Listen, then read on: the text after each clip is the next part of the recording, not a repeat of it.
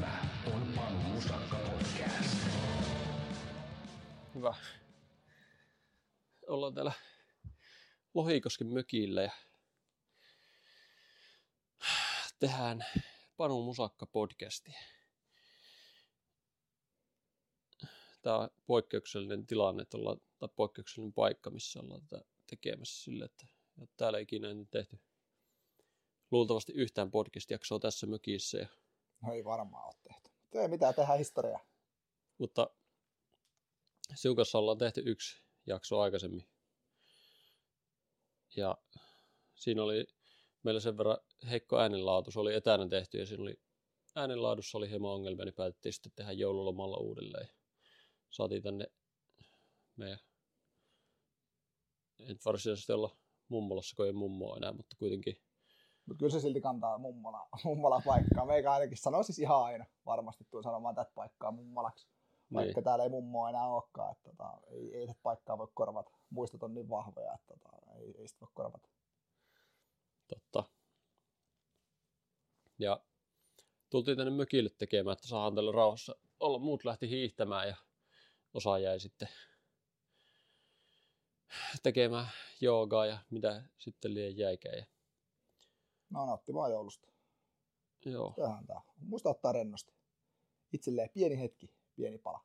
Mutta meillä oli ideana tässä alun perin, että, että se on tullut mulla valmennuskokeilussa ja pyysin sulta, että voitko kirjoittaa mulle palautetta, että miten meidän valmennuskokeilu on mennyt. Ja sitten suostuit siihen, että voin totta kai. Ja sitten mä kysyin, että no voitko tehdä pienen video? Ja sitten sanoit, että no voin totta kai. Sitten mä mietin, että no vitsi, että voitaisiin tehdä kyllä tämmöinen podcast-jakso, missä saat kertoa tästä, että miten meidän valmennuskokeilu on mennyt. Ja sitten muutenkin voidaan jutella tässä myöskin muista asioista. Niin aloitetaan siitä, että kerro, että kerro se, miten sinun näkökulmasta tämä meidän valmennuskokeilu on sujunut tähän saakka. No siis, tää oli ihan hemmetin hieno juttu, ja niin kuin, kuten sanoit tästä podcast-jutustakin, niin tätä on ihan todella innoissani lähes tekemään. Mutta tämä valmennus, niin se lähti siitä, että teikäläinen kysyi, että, tota, että voitko tulla valmennukseen niin kuin, tälleen niin kuin harjoitukseen kokeiluun, että miten tämä lähtisi toimimaan.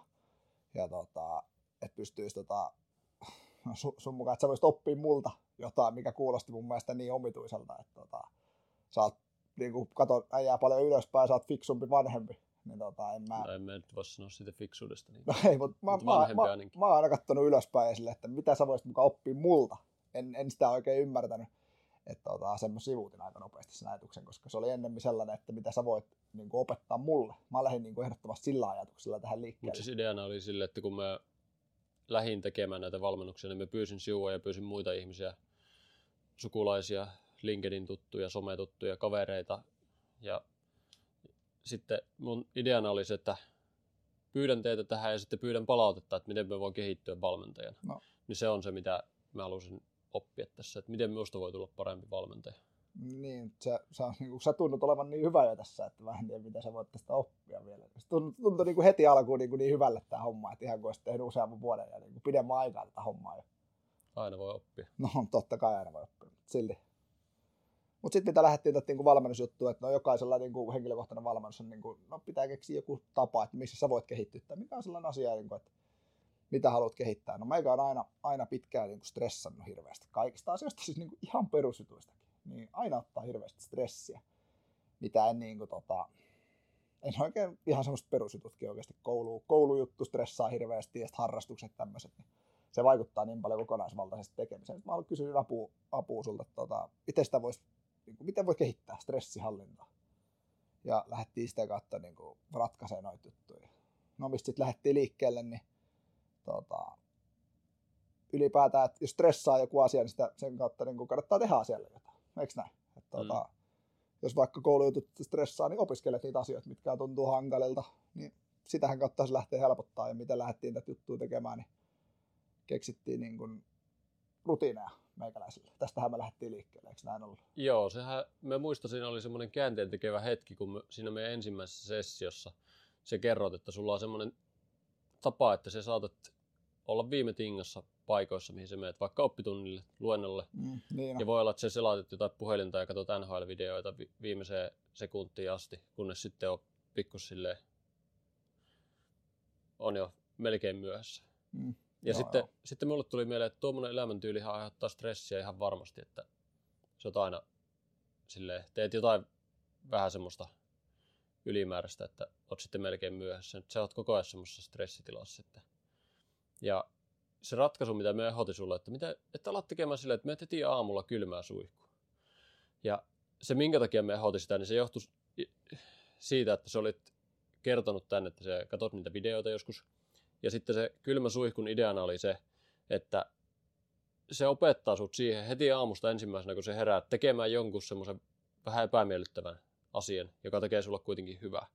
Ja sen jälkeen se opit siihen, että esimerkiksi vaikka jos sä tiedät, nyt sun pitää mennä luennolle, vaikka se välttämättä haluaisi mennä sinne nyt, sä haluaisit jäädä katsoa NR-video, niin se kääntää sua pikkusen silleen, että sun on hel- helpompi tehdä se epämiellyttävä tehtävä myöskin silloin päivällä, ja sä oot ajoissa, se et ole enää koko ajan pikkusen tai melkein myöhässä, vaan sä oot aina vähän etuajassa, ja sulla on semmoinen momentum kaikkiin hommiin, mitä sä teet, niin miten tämä sitten toteutui? Tämä oli se minun ajatus, miten tämä menisi, niin miten se toteutui sitten sun arjessa? No siis huomasin heti alkuun toi kylmä suihku. No, muistan tota, alkuun silloin, kun palavereja käytiin, niin siis sehän tuntui ihan tosi vastenmieliseltä se kylmä suihku. Että eihän tämä niinku voi olla hyvä juttu. Et siis oli sellainen niinku kylmä suihku aamulla. Siis, no heräät aamulla, niin sulla on yleensä aika lämmin, sulla on kiva olla peitolla. Niin miksi sieltä pitäisi lähteä kylmää suihkuun? Heti tulee oikeasti kylmä. Mutta lähdin tosi tota, mielellään kokeilemaan sitä ja sehän oli ihan sikahauskaa. Niin kuin, tota, pirun kylmä, heti kun menet siihen suihkuun ja vähän harmittaa laittaa se tota, kylmälle ja heti ei mitään muuta kuin veden alle. Mutta tota, sitten kun saa sen tota, kylmäsuihku alta, niin mä huomasin, että mun aamutoimet toimii niin kuin hemmetin paljon nopeammin.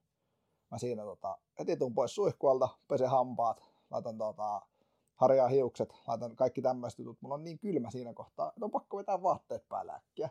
Ja mä huomasin, että mä tein aamutoimet 15 minuuttia nopeammin kuin mitä niin kuin normaalisti. Mm. Ihan niin kuin vaan sen takia, että niin kuin tein tommosen, on se ihan suoraan syy-seuraus. Mä olin virkeämpi, mulla oli enemmän virtaa ja lisäksi oli pikkasen kylmä, niin on kiva vetää vaatteet nopeasti päälle. Ja sitten aamupala jäi mitään taas on niin kuin 15 minuuttia ihan loppuaika. No lähden koululle. Miten sitten se, tämä, vaikuttiko tämä kylmässä suihkussa käynti sitten siihen sun stressin hallintaan, stressisietokykyyn ja stressin käsittelyyn päivän aikana? Onko sitä, ootko huomannut, että siitä olisi ollut mitään hyötyä? No Totta kai on huomannut, koska niin kuin sanoit aikaisemmin, se epämiellyttävä asian tekeminen heti alkuun. Niin kyllä se niin kuin helpottaa se, että okei, no nyt pitäisi, ei nyt välttämättä ole aivan epämiellyttäviä asioita, mitä pitää tehdä.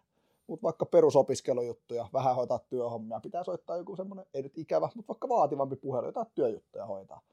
Niin sen ottaa, nappaa puhelimen kouraan, sanoo, että no, tämä on sama kuin käännetään suihku päälle kylmän veden alle. Ei mitään, nostat puhelimen korvalle sanoo, että haloo. No selvä, ei mitään, hoidetaan homma, jatketaan niin se tota, siihen vaan heittäytyy niihin asioihin helpommin. Kyllä meikä ainakin ihan suoraan huomasi tommosen, että tota, helpompi heittäytyä siihen hommaan mukaan.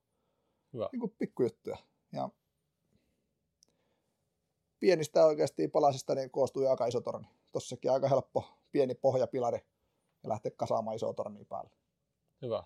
Se oli siinä ideanakin. Tuleeko jotain muuta mieleen tästä? No siis toi kylmä suihku ylipäätäänkin, niin siis en mä tee sitä enää niin kuin vaan aamulla. Mm. Et tota, mä oon huomannut, että jos mä käyn niin kuin reenaamassa vaikka puntilla iltapäivällä illalla, niin mä eka peseydy ja sitten käyn niin kuin sen, myös sen jälkeen niin kuin kylmä suihku. En mä välttämättä nyt ole enää sitä minuuttia siinä, mutta sillä niin kuin, että suihku päälle ja peseytyy uudestaan niin kuin kylmällä vedellä, niin saa energiaa niin kuin siitäkin niin kuin jatka, lähteä jatkaa päivää. Et kyllä mä oon käyttänyt sitä paljon enemmän myös niin kuin, en niin kuin, ihan saunaissakin käy. En mä ennen käyttänyt esimerkiksi kylmää suihkua niin kuin ihan hirveästi. Nykyään sille Mm. aina, aina käy kylmä suihku. Et siitä on tullut sellainen niin kuin ihan, ihan tapa, Joo. tapa muutenkin. Että pystyn, No. no. pystyn suosittelemaan. Olen kuullut siitä viime aikoina semmoista, että se ei välttämättä ole paras heti treenin jälkeen, tai niin kuin ei ole heti varsinkin semmoisen lihastreenin jälkeen kylmäsuihku ei ole välttämättä paras sen lihaskasvun kannalta. Joo, Mutta no, ennen treeniä se on, se, on, se on parempi tehdä ennen treeniä se kylmäsuihku ja sitten mennä treenaamaan. mm, kyllä. Et on, on kuullut itse tästä samasta, mutta tota, en ole niin paljon asiaa perehtynyt ja en, en reenaa niin tavoitteellisesti, että mulle se lihaskasvu olisi aina niin kuin, Mm. et itse teen sen niin kuin oman hyvän fiiliksen takia. Mm. Ymmärrän, Tota- siitä kyllä, hyvän fiiliksi siitä kyllä saa. Juuri näin, juuri näin. Ja sitten tota, miten tämä meidän valmennus sitten jatkoi, niin tota, olin tosi, tosi innoissani, innoissani niin kuin aina janosin uutta tietoa, että miten, voi, tota, miten mä voisin nyt, nyt ekalla viikolla tässä, kun siitä nyt on jo pari, pari kuukautta, kun me aloitettiin. Eikö Mm. näin ole? Ja, et joka viikolla tota, yritin sille, että no hei, mitäs meikä voisi tehdä seuraavaksi. No sitten oli tota, tämä aamusuihku, niin tämä oli, tää oli menestys. Tämä oli menestys. Ja tota, sitten seuraavalla viikolla niin otettiin tätä niinku aamurutiiniin, tämä meditaatiojuttu. Et tota, siitä puhuttiin jo sillä ekalla nauhoituksella paljon, että tämä Tony Robbinsin aamurutiini. Et tota, mä tein tätä, tämähän kuuluu teikäläisenkin aamurutiineihin, tämä Mm. niin kuin medit- meditointi ja nämä, niin se on tota YouTube-videolla, niin tota, tämä Mr. Robbins niin siis tota, esittää isolle yleisölle tätä niin kuin, rutiinia. Ja se alkaa niin kuin hengitysharjoituksella, että pumpataan itseensä oikeasti lisää virtaa ja lisää energiaa. Ja... Ai, ai, ai, ai, pitäisikö lähteä vielä pumppaamaan tästä, mutta sehän alkaa niin kuin, niin kuin pumpataan kroppaa lisää virtaa. Ja itse ainakin sitten silloin, kun tätä tein, niin tota, siinä niin kuin ihan suoraan niin kuin tulee kylmiä väreitä. Tota, kun sitä, mä tein heti, niin kuin, heti tota suihkun jälkeen ton aina, niin tota, veri lähtee kiertämään, totta kai kun sä liikutat paikkoja, niin totta kai verihän lähtee kiertämään, oot just noussut yhdeksän tunnin, kah- toivottavasti yhdeksän tunnin yöunilta, niin on kroppa vähän sellainen kohmeinen. Niin kro- kroppa liikkeelle, että kä- käsiä, käsiä kun liikutat, niin veri kiertää. Niin totta kai sehän herättää taas kroppaa. Ja hengitetään paljon, saadaan veri liikkeelle. Ihan niin kuin kuulostaa ihan järkevältä, vaikka ei ihan hirveästi mitään meditoinnista tai aamurutiineista tiedäkään. Veri kiertämään ja aivossa, aivoissa niin kuin kiertää veri paremmin ja homma lähtee paremmin liikkeelle. Eikö näin ole? Mm. Ja tota, sitten tämän pienen hengittelyn jälkeen niin oli tällaisia tota, esimerkiksi tässä tota, aamumeditoinnissa niin asioita, mistä olet kiitollinen. Niin kuin, tilanteita, yksittäisiä hetkiä, henkilöitä, paikkoja, juttuja, missä mitä on tapahtunut. Et oot kiitollinen niistä ja mietit niitä juttuja. Et vaikka muistat, viime kesänä oli joku kiva huvipuistopäivänä oikeasti, vähän hassu esimerkki, mutta esimerkiksi yksi tilanne. Oot kiitollinen siitä, mietit, että hei, tämmöisiä juttuja, mä oon kiitollinen tästä jutusta. Oon saanut uuden kaveri elämään, oon kiitollinen tästä ja päästä, hei, kiitti kun oot, kiitti kun oot mun kaveri. Esimerkiksi tämmöisiä juttuja, niin miten tämä niinku, tollainen kiitollisuuskin näkyy omassa elämässä, niin kyllä mä niinku lähdin kiinnittää siihen, mä muistan kun sä selitit sitä hirmu hyvin silloin kun tästä puhuttiin, niin siihen kiinnittää niinku päivittäin huomiota ihan eri tavalla, kun mietit, että okei, Niin no, tässä oli- se oli siitä, kun tämä meditaatiossa tehdään ne kolme hetkeä, josta oot kiitollinen. Siinä mennään niihin hetkiin. Mm. Ja ei pelkästään vaan mietitä niitä, vaan kuvitellaan itsemme siihen, niin kuin se tapahtuisi nyt, se muisto. Mm. Ja sitten sen meditaation jälkeen lähetetään kiitos yhdelle tai kahdelle ihmiselle. Niin se on semmoinen, mikä mun mielestä kaikista eniten saa sinua ajattelemaan päivän aikana niitä kiitollisia, kiitollisuuden hetkiä. Että sä lähetät kiitokset jollekin parille kolmelle ihmiselle, yhdelle kahdelle kolmelle jostain jutusta. Niin se saa sinut tarkkailemaan koko ajan, että mistä asioista se voit olla kiitollinen sitten päivän aikana ja ketä se voit kiittää nyt tai vaikka huomisaamuna. Niin, no, mutta eikä se, enkä mä silleen tota, niin kuin koko aika ollut kiikareiden kanssa, että ihmetellyt, että okei, mitä mä voin nyt kiittää, mutta vaan niin kuin pompsahti mun mieleen ihan Mm. suoraan, että hei, taas aika kiva juttu niin kuin koulussa, niin vähän vanhempi opiskelija auttamaan vaikka matikan tehtävissä, silleen, että hei, aika hyvä juttu. Sain taas hommat tehtyä, vaikka joku avasi mulle oven, niin oikeasti, hei, kiitti. Napauttaa kaveri olkapäälle, että hei, kiva, kun avasit oven, mulla on oikeasti isot kauppaostokset tässä näin. Tai mitä taas tommosia oikeasti pikkujuttuja, mutta miten kiitollinen tuollaisista pikkujutuista voi olla. Niin Hmm. sitten mitä itse mietin, niin jos noin pienistä asioista voi olla iloinen ja saada virtaa, niin miten ne sitten isot asiat, mitä elämässä on? Että niin kuin, tuut kotiin vaikka pitkän työpäivän jälkeen tyttöystävä tuota, on tehnyt ruokaa vaikka. Niin vitsi miten siistiltä tuntuu. Jos joku Mm. on avannut sulle oven alhaalla, meet kotiin ja siellä on ruoka valmiina ja on niin kuin aika kiva juttu. Mm. sekin, sekään ei ole loppujen lopuksi mikään älyttömän iso juttu, mutta miten hyvä fiilis siitäkin tulee. Tällaisista niin kuin pienistä asioista, ja niistä tulee sitten taas niin kuin pirun hyvää fiilistä. Meikälle ainakin. Niin oppi jotenkin arvostamaan tällaisia pieniä asioita paljon enemmän. Niin. Et niin kuin, toi, toi oli semmoisia juttuja.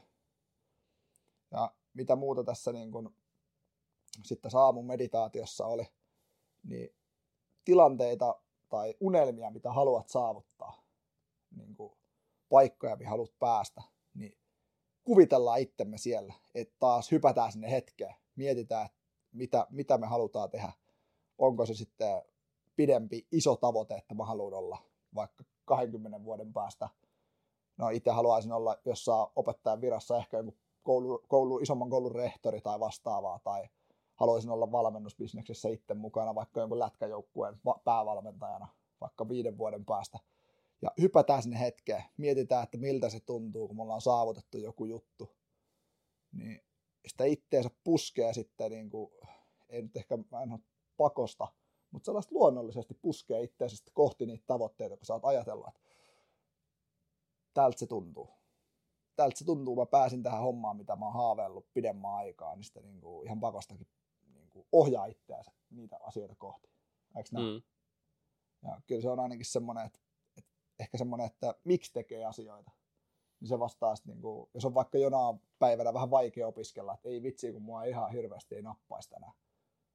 Sitten taas muistaa, että tältä se tuntuu, kun päästä siihen tavoitteeseen. Taas hetken, hetken miettiä, että okei, miksi mä teen tätä? Mä haluan saavuttaa tämän asian, niin sitten mä pääsen eteenpäin siinä hommassa. Ainakin itsellä välillä on ollut vaikeita opiskelupäiviä, ihan kellä tahansa töissä, opiskeluissa, missä tahansa vähän vaikeita, niin miksi mä teen tätä? Mm. Sen takia, että tämä on kuitenkin loppujen lopuksi mitä mä haluan tehdä tulevaisuudessa. Eikö tämä? Joo. Onko se sitten semmoinen, mitä sä haluat tehdä myöskin nyt? no miksei se voisi olla asia, mitä mä voisin tehdä. Niin, onhan se to, totta kai silleen, että ei kaikki asiat, että voi olla joku semmoinen isompi tavoite, minkä sä haluat tehdä, ja se ei joudu tekemään semmoisia juttuja, jotka voi tuntua sillä het- siinä hetkessä hieman tylsiltä tai epämiellyttäviltä, mutta silti niiden tekeminen palkitsee myöhemmin. Nimenomaan. nimenomaan. Ja se on, tota, se on asia, mitä niin kuin vastoinkäymisistä voimaa. Niin, ja sitten se toki varmasti tarkoitus olisi myöskin, että se ihan sama mitä sä teet, niin sitten myöskin nyt se voisit myös tykätä siitä, mitä te, sä teet. Ja se, se, että sulla on joku merkitys sille tekemiselle, onko se joku vaikka tulevaisuuden tavoite, niin sehän antaa merkityksen sille sun tekemiselle, jolloin se voit nauttia sitä hetkestä jo nyt, kun sä tiedät, että se johtaa kyllä, sua kyllä. sitä maalia kohti. Joo, en mä, en mä sitä tarkoittanut, että pitää tehdä niin kuin, tu, tu, tai sellaisia asioita, mitkä ei ollenkaan kiinnosta vaan sen päämäärän takia. Mm. Mutta onhan se nyt fakta, että on, välillä tulee ihan heikkoja, vaikeita, väsyneitä päiviä. Mm. Sitten taas niin kuin, tiedä, sitä varten mä, niin kuin, se oli se ehkä pointti, mitä mä eikä halua tässä nostaa. Mä niin kuin... Ootko eri mieltä? Eh. Kyllä. Meillä kävi viimeksi silloin, kun nauhoitettiin, niin semmoinen hetki, että Mä joudun kysymään sulta apua myöskin tässä podcastin tekemisessä. niin oli, Muistat? joo. Muista, muista, muista. Se oli aika hauska tilanne. No oli, oli. No kyllä meillä kävi ihan pirusti hauskoja tilanteet muutenkin. Yhtäkkiä meikäläisen oveen koputetaan ja huoltomies tulee värkkää pattereita. Ja että pidetään ihan pikkupaussi tässä ja oikeasti mm. kamerat ja mikit pois päältä. Ja en, niin kuin, siis mä en löytänyt vieläkään siihen mitään niin kuin selitystä, että miten ne tuli. Niin kuin just niin. sinä päivänä. Että en tiedä, mutta sehän oli, se oli kyllä mun mielestä pirun hauska tilanne. Mm. Onko sulla vielä tallessa? Voitko jakaa se jo? on sitä. En mä jakanut sitä minnekään muualle kuin sulle, mutta on se. niin, mutta jokin, vaikka TikTokki, mitä puhuttiin sillä, niin joku pikku Niin, se voisi olla hauska. No niin, nyt tulee huoltomiestä. ai, ai. Mutta se oli, se oli veikan mielestä hauska. No, mm. Sitten noita aamurutiineitakin, niin tota, sitten me puhuttiin myös, että miten muuten tot, niin kuin stressiä, jos on vaikka vaativia pitkiä päivejä, niin tota, heti siinä aamulla, niin no, mitä hommia mun pitää tänään hoitaa. Alright, no tänään pitää pakata, on lähes viikonlopuksi reissuun, on pitkät opiskelut, mulla on pari luentoa, mitkä pitää katsoa, yhdet tehtävät, mitkä pitää tehdä, niin kirjoittaa nuo asiat lapulle. Mitä se niin, on? tavoitteiden kirjoittaminen. No, just näin. Ja tavoitteiden just, ja suunnitelmien kirjoittaminen. Just näin. Ja tää on niinku, se on, se on asia, mitä mä oon käyttänyt paljon ennenkin, varsinkin niinä päivinä, milloin on ollut paljon hommia, mitä pitää tehdä. Niin se on niinku helppo kirjoittaa paperille, läntää siihen keittiön pöydälle, työpisteelle, ihan sama mihin sä nyt kirjoitat, ja vedät kynällä yli. Niin tommonen pikku asia, niin sen saa niin kuin konkreettiseksi sen niin kuin päivät, päivän tavoitteen, että mitä sun pitää oikein tehdä. Niin ihan niin kuin teet itse aamurutiinia tai et. Mutta se on, se on sellainen asia, niin kuin mikä helpottaa niin kuin tekemistä päivittäin, niin kuin, varsinkin niinä päivinä, milloin on paljon hommaa. Ja vaikka se on vähän erilaisia päiviä, että joudut poikkeamaan semmoisesta normiopiskelurutiinista tai työrutiinista, että okei, nyt mulla on tämmöinen asia, mikä pitää hoitaa ja tämmöinen asia, mikä pitää hoitaa, niin kirjoittaa asiat paperille, niin jotenkin saa luonnistumaan paljon helpommin. Mm. Mä ainakin olen huomannut niin kuin tämmöisen asian. itse ottanut käyttöön myöskin nyt semmoisen, että mä käytän puhelimessa sanelinta. Okei. Mä vaan sen, niin mä puhun sinne niitä. Et mä uskon, että se toimii myöskin, että sitä ei välttämättä tarvitse edes kirjoittaa. Toki mä kirjoitan myös, mutta sitten joskus myös sanelen puhelimen sanelimeen. Siis niin asioita. nyt, nyt tavoitteita vai niin kuin Joo, tavoitteita ja suunnitelmia ja semmoinen, että jos mulla on vaikka päivällä semmoinen hetki, että mulla on nyt vaikka neljä tuntia aikaa ja että mulla on semmoinen, että mä en oikein tiedä, että mitä mun pitäisi välttämättä nyt tehdä. Että mä en tiedä, että mikä olisi nyt se juttu, mihin mun kannattaisi keskittyä tämä neljä tuntia. Kalenterissa ei mitään merkintää, niin sitten mä yleensä otan sanelimeen ja alan puhumaan sinne, että nyt mulla on kalenterissa neljä tuntia aikaa, ää, mulla on sitten tämmöinen ja tämmöinen juttu, mitkä mua kiinnostaa, neljän tunnin päästä täm, on tämmöinen tapaaminen, huomenna on tämmöisiä juttuja, että mit, ja sitten viikon päästä tämmöinen, että mitkä on nyt ne tärkeimmät asiat, mihin mä nyt keskityn tässä, jotta saan nämä asiat sitten järjestykseen. Ja tuli mieleen tuosta sanelemisesta, että tuossa on niinku, muistan kun joskus puhuit niinku, semmoinen ideanikkari mun mielestä, niin tota, jos tulee jotain ideoita, ajatuksia, että miten voi hoitaa vaikka jotain tiettyjä työhommia, niin toihan on, niin kuin, jos ei nyt satu olemaan vaikka vihkoa siinä la- saatavilla, niin jokaisen meillä on älypuhelin taskussa, Mm. tai valtaosalla varmasti on, niin ei mitään muuten. Huomiseen palaveriin, niin otetaankin sellainen räjäyttävä startti, että niin kuin hyppään sinne huoneeseen ja heitä kuperkeikalla itteni sisään. Tai jotain tällaista, että Mm. mm. semmoinen kiva idea, millä niin kuin saat vähän väriä siihen päivään, niin tota, miksei heittää muistiin sadelimeen. Mun mielestä aika hyvä, hyvä idea. Niin, kyllä ne sitten myöskin, kun sä sanot ne sinne muistiin, niin ne jää paljon paremmin mieleen. Että jos sä ajattelet jotain asiaa, mutta sä et tee sille ajatukselle mitään, niin se, se hukkaat se ajatuksen. Se on niin kuin mennyt. No just tämän, tätä on ehkä se asia, mitä haluaisin just sanoa, että kun tuo sen taas niin kuin ilmi, ilmi että tota, mulla ainakin käy välillä silleen, niin että no, mulla oli hyvä idea, että miten mä lähden tätä ratkaisemaan. Se on ihan hemmetin ärsyttävää, että Se tulee semmoinen hyvä idea Se ja on. sitten se hukkaat se. Ja varsinkin noissa niin kuin opiskeluissa, kun jotain matematiikan juttuja, kun joutuu opiskelemaan niin uusia asioita, mitä meillä käydään. Ja sitten kun, tiedätkö, sille, okei, no nyt mulla ei tänään ole enää aikaa yksinkertaisesti että jatkaa, että mulla on tässä vielä muutama päivä näitä tehdä, mä jatkan huomenna. Sitten mä muistan illalla ihan vaikka jossain suihkussa, että mietin ihan vain yhtäkkiä tulee vähän. Mä muistan nyt, miten se pitäisi tehdä, tai tajusin, miten se pitäisi tehdä. Niin pitäisi heti saada niin kuin, laitettua johonkin paperille, koska mulla käy ainakin silleen, että en mä muista sitä enää sitten, kun mä lähden siihen niin kuin, itse tilanteeseen sitä rakentelemaan. Mm. Okei, no mulla ei kyllä puhelinta ole suihkussa mu- mukana, että tota, se ei kuulu vakio suihkuvarusteisiin, mm. mutta no, tiedätkö, tajut Mutta voi, se, pointin. mut voi se siinäkin olla, että se, vaikka ei ole puhelintakaan, niin se, että sanoo sen asian ääneen, niin se voi auttaa. No just näin, just näin, just näin. Vaikka olisi yksinäänkin, se saattaa tuntua hullulta ruveta puhumaan yksinään, mutta kumman valitset, että kuulostatko hieman hullulta vai että hukkaatko kaikki sun hyvät ideat, niin mun mielestä mieluummin kuulostaa vähän hullulta. No joo, no.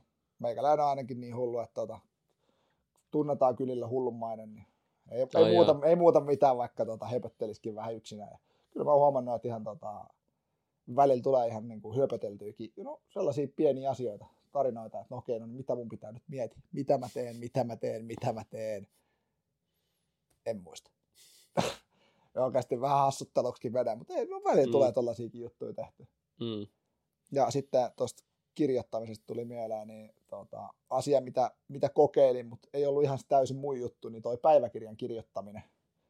Niin se oli vähän, se oli, se oli semmoinen niin kuin, se oli järkevä asia, mitä noihin niin tuohon stressin sietoon, että no miten nämä päivät meni. Ja mitä se niin kuin, muutama rivi aina tekstiä per päivä, että miten tämä päivä meni.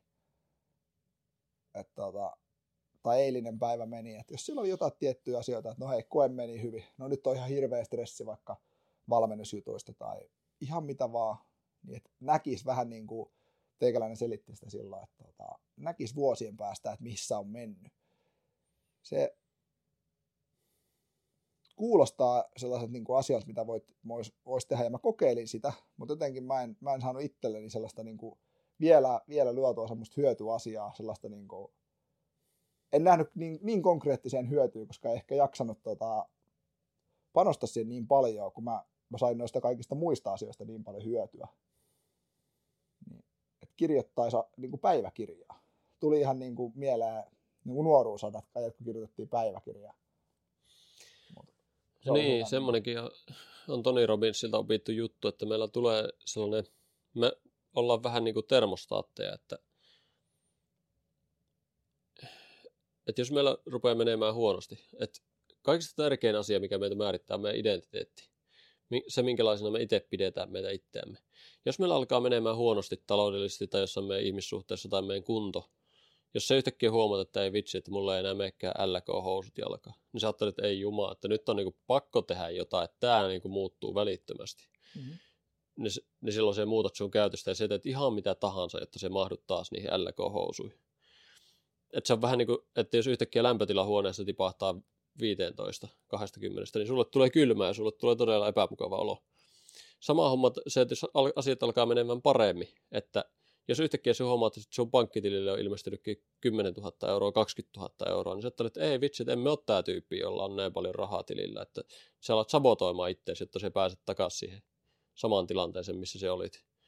Että se toimii myöskin siinä, että jos sulla alkaa menemään liian hyvin, niin sä alat sitten tiedosta, niin semmoinen, että jos sun identiteetti on se, että sä et ole semmoinen tyyppi, jolla menee näin hyvin, niin se alat tekemään kaikkea, jotta sulla ei enää meniskään niin hyvin.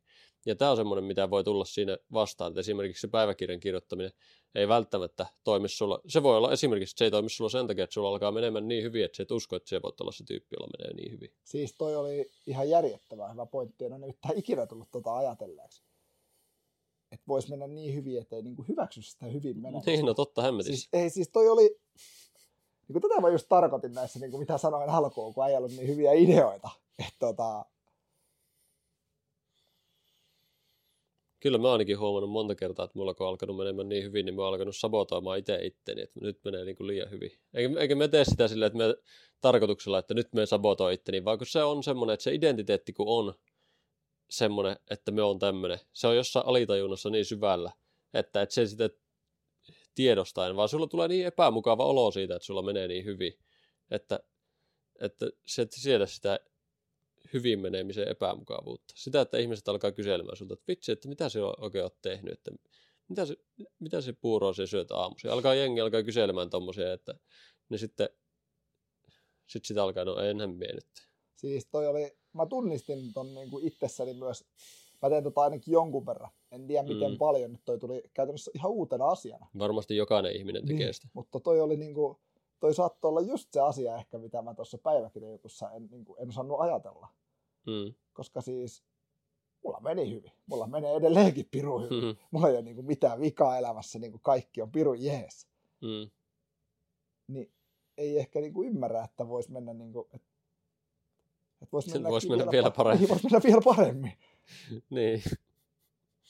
Siis toi oli ihan, ihan järjettä. Miten, miten tohon voi oppia, että, että No ymmärtää se on sen? aika tärkeää varmaan, että ymmärtää sen. Niin no, Että se, se vie jo, mä uskon, että se vie jo aika pitkälle, että edes ymmärtää sen, että se asia on näin. Ja että semmoinen voima myöskin vaikuttaa itseen.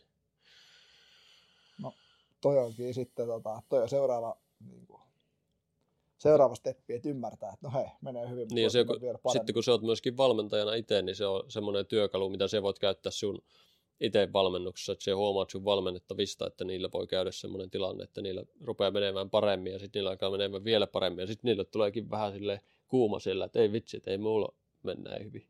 No kun mä, mä, siis, mä näin, mä rupesin heti kun sä sanoit tätä, niin mä yhtä Jannua rupesin miettimään. Et mulla tuli heti se tilanne. Mä mm. näin tämän tilanteen, kun tota, tästä valmennusjutustakin haluan ehdottomasti niin kuin puhua, puhua lisää, koska haluan siinä oppia paljon. Et, tota, on mennyt niin, meni niin hyvin parit treenit, että tota, on se, että tää on niin kuin ihan käsittämätöntä. Ja sitten kun se ei jatkunut vaan paria reeniä, pari viikkoa, Mm. hemmetti, mitäs täällä tapahtuu.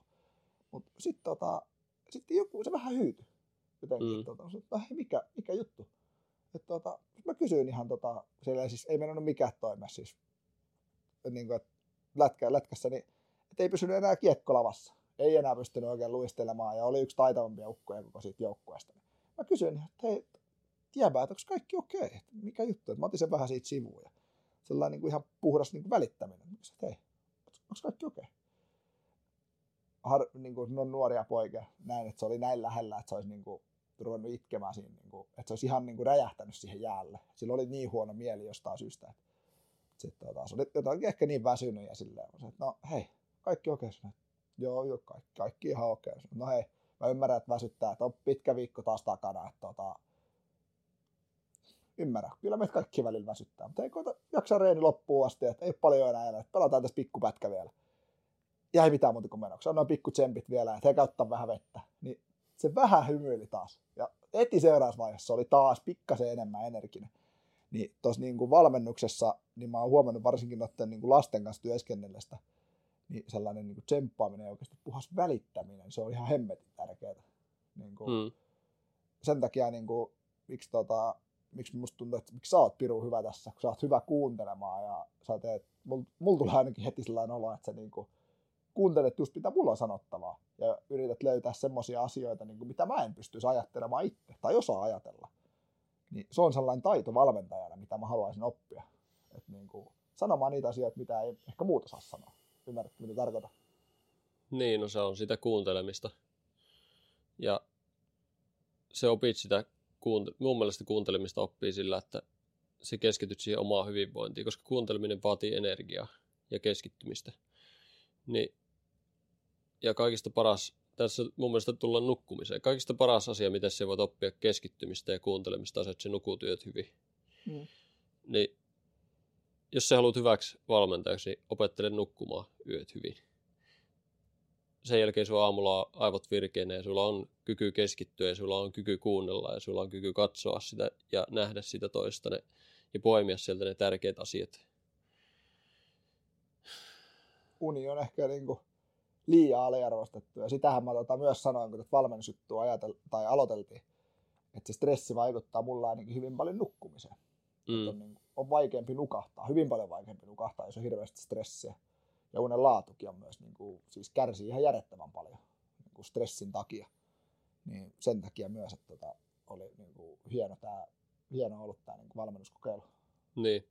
Ja tuntuu mustakin nyt hieman härskiltä sanoa, että opit hyväksi valmentajaksi sillä, että opit nukkumaan ihan niin kuin mä olisin itse hyvä valmentaja. Niin kuin silleen, että vaikka sä sanotkin, että, että sun mielestä mä oon hyvä valmentaja, niin musta se itsestä tuntuu tosi silleen, että jos mä itse sanon, että mä oon hyvä valmentaja, niin se tuntuu musta röyhkeältä ja sellaiselta, että eh, tuntuu, että en saa sanoa sillä tavalla. No mutta sitten taas, onko se sellaista tietynlaista nöyryyttä, että no eihän mä nyt oikeasti minkään, ihan tällään perustallaan. Että onko se, meneekö se vähän semmoiseksi niin nöyristelyksi?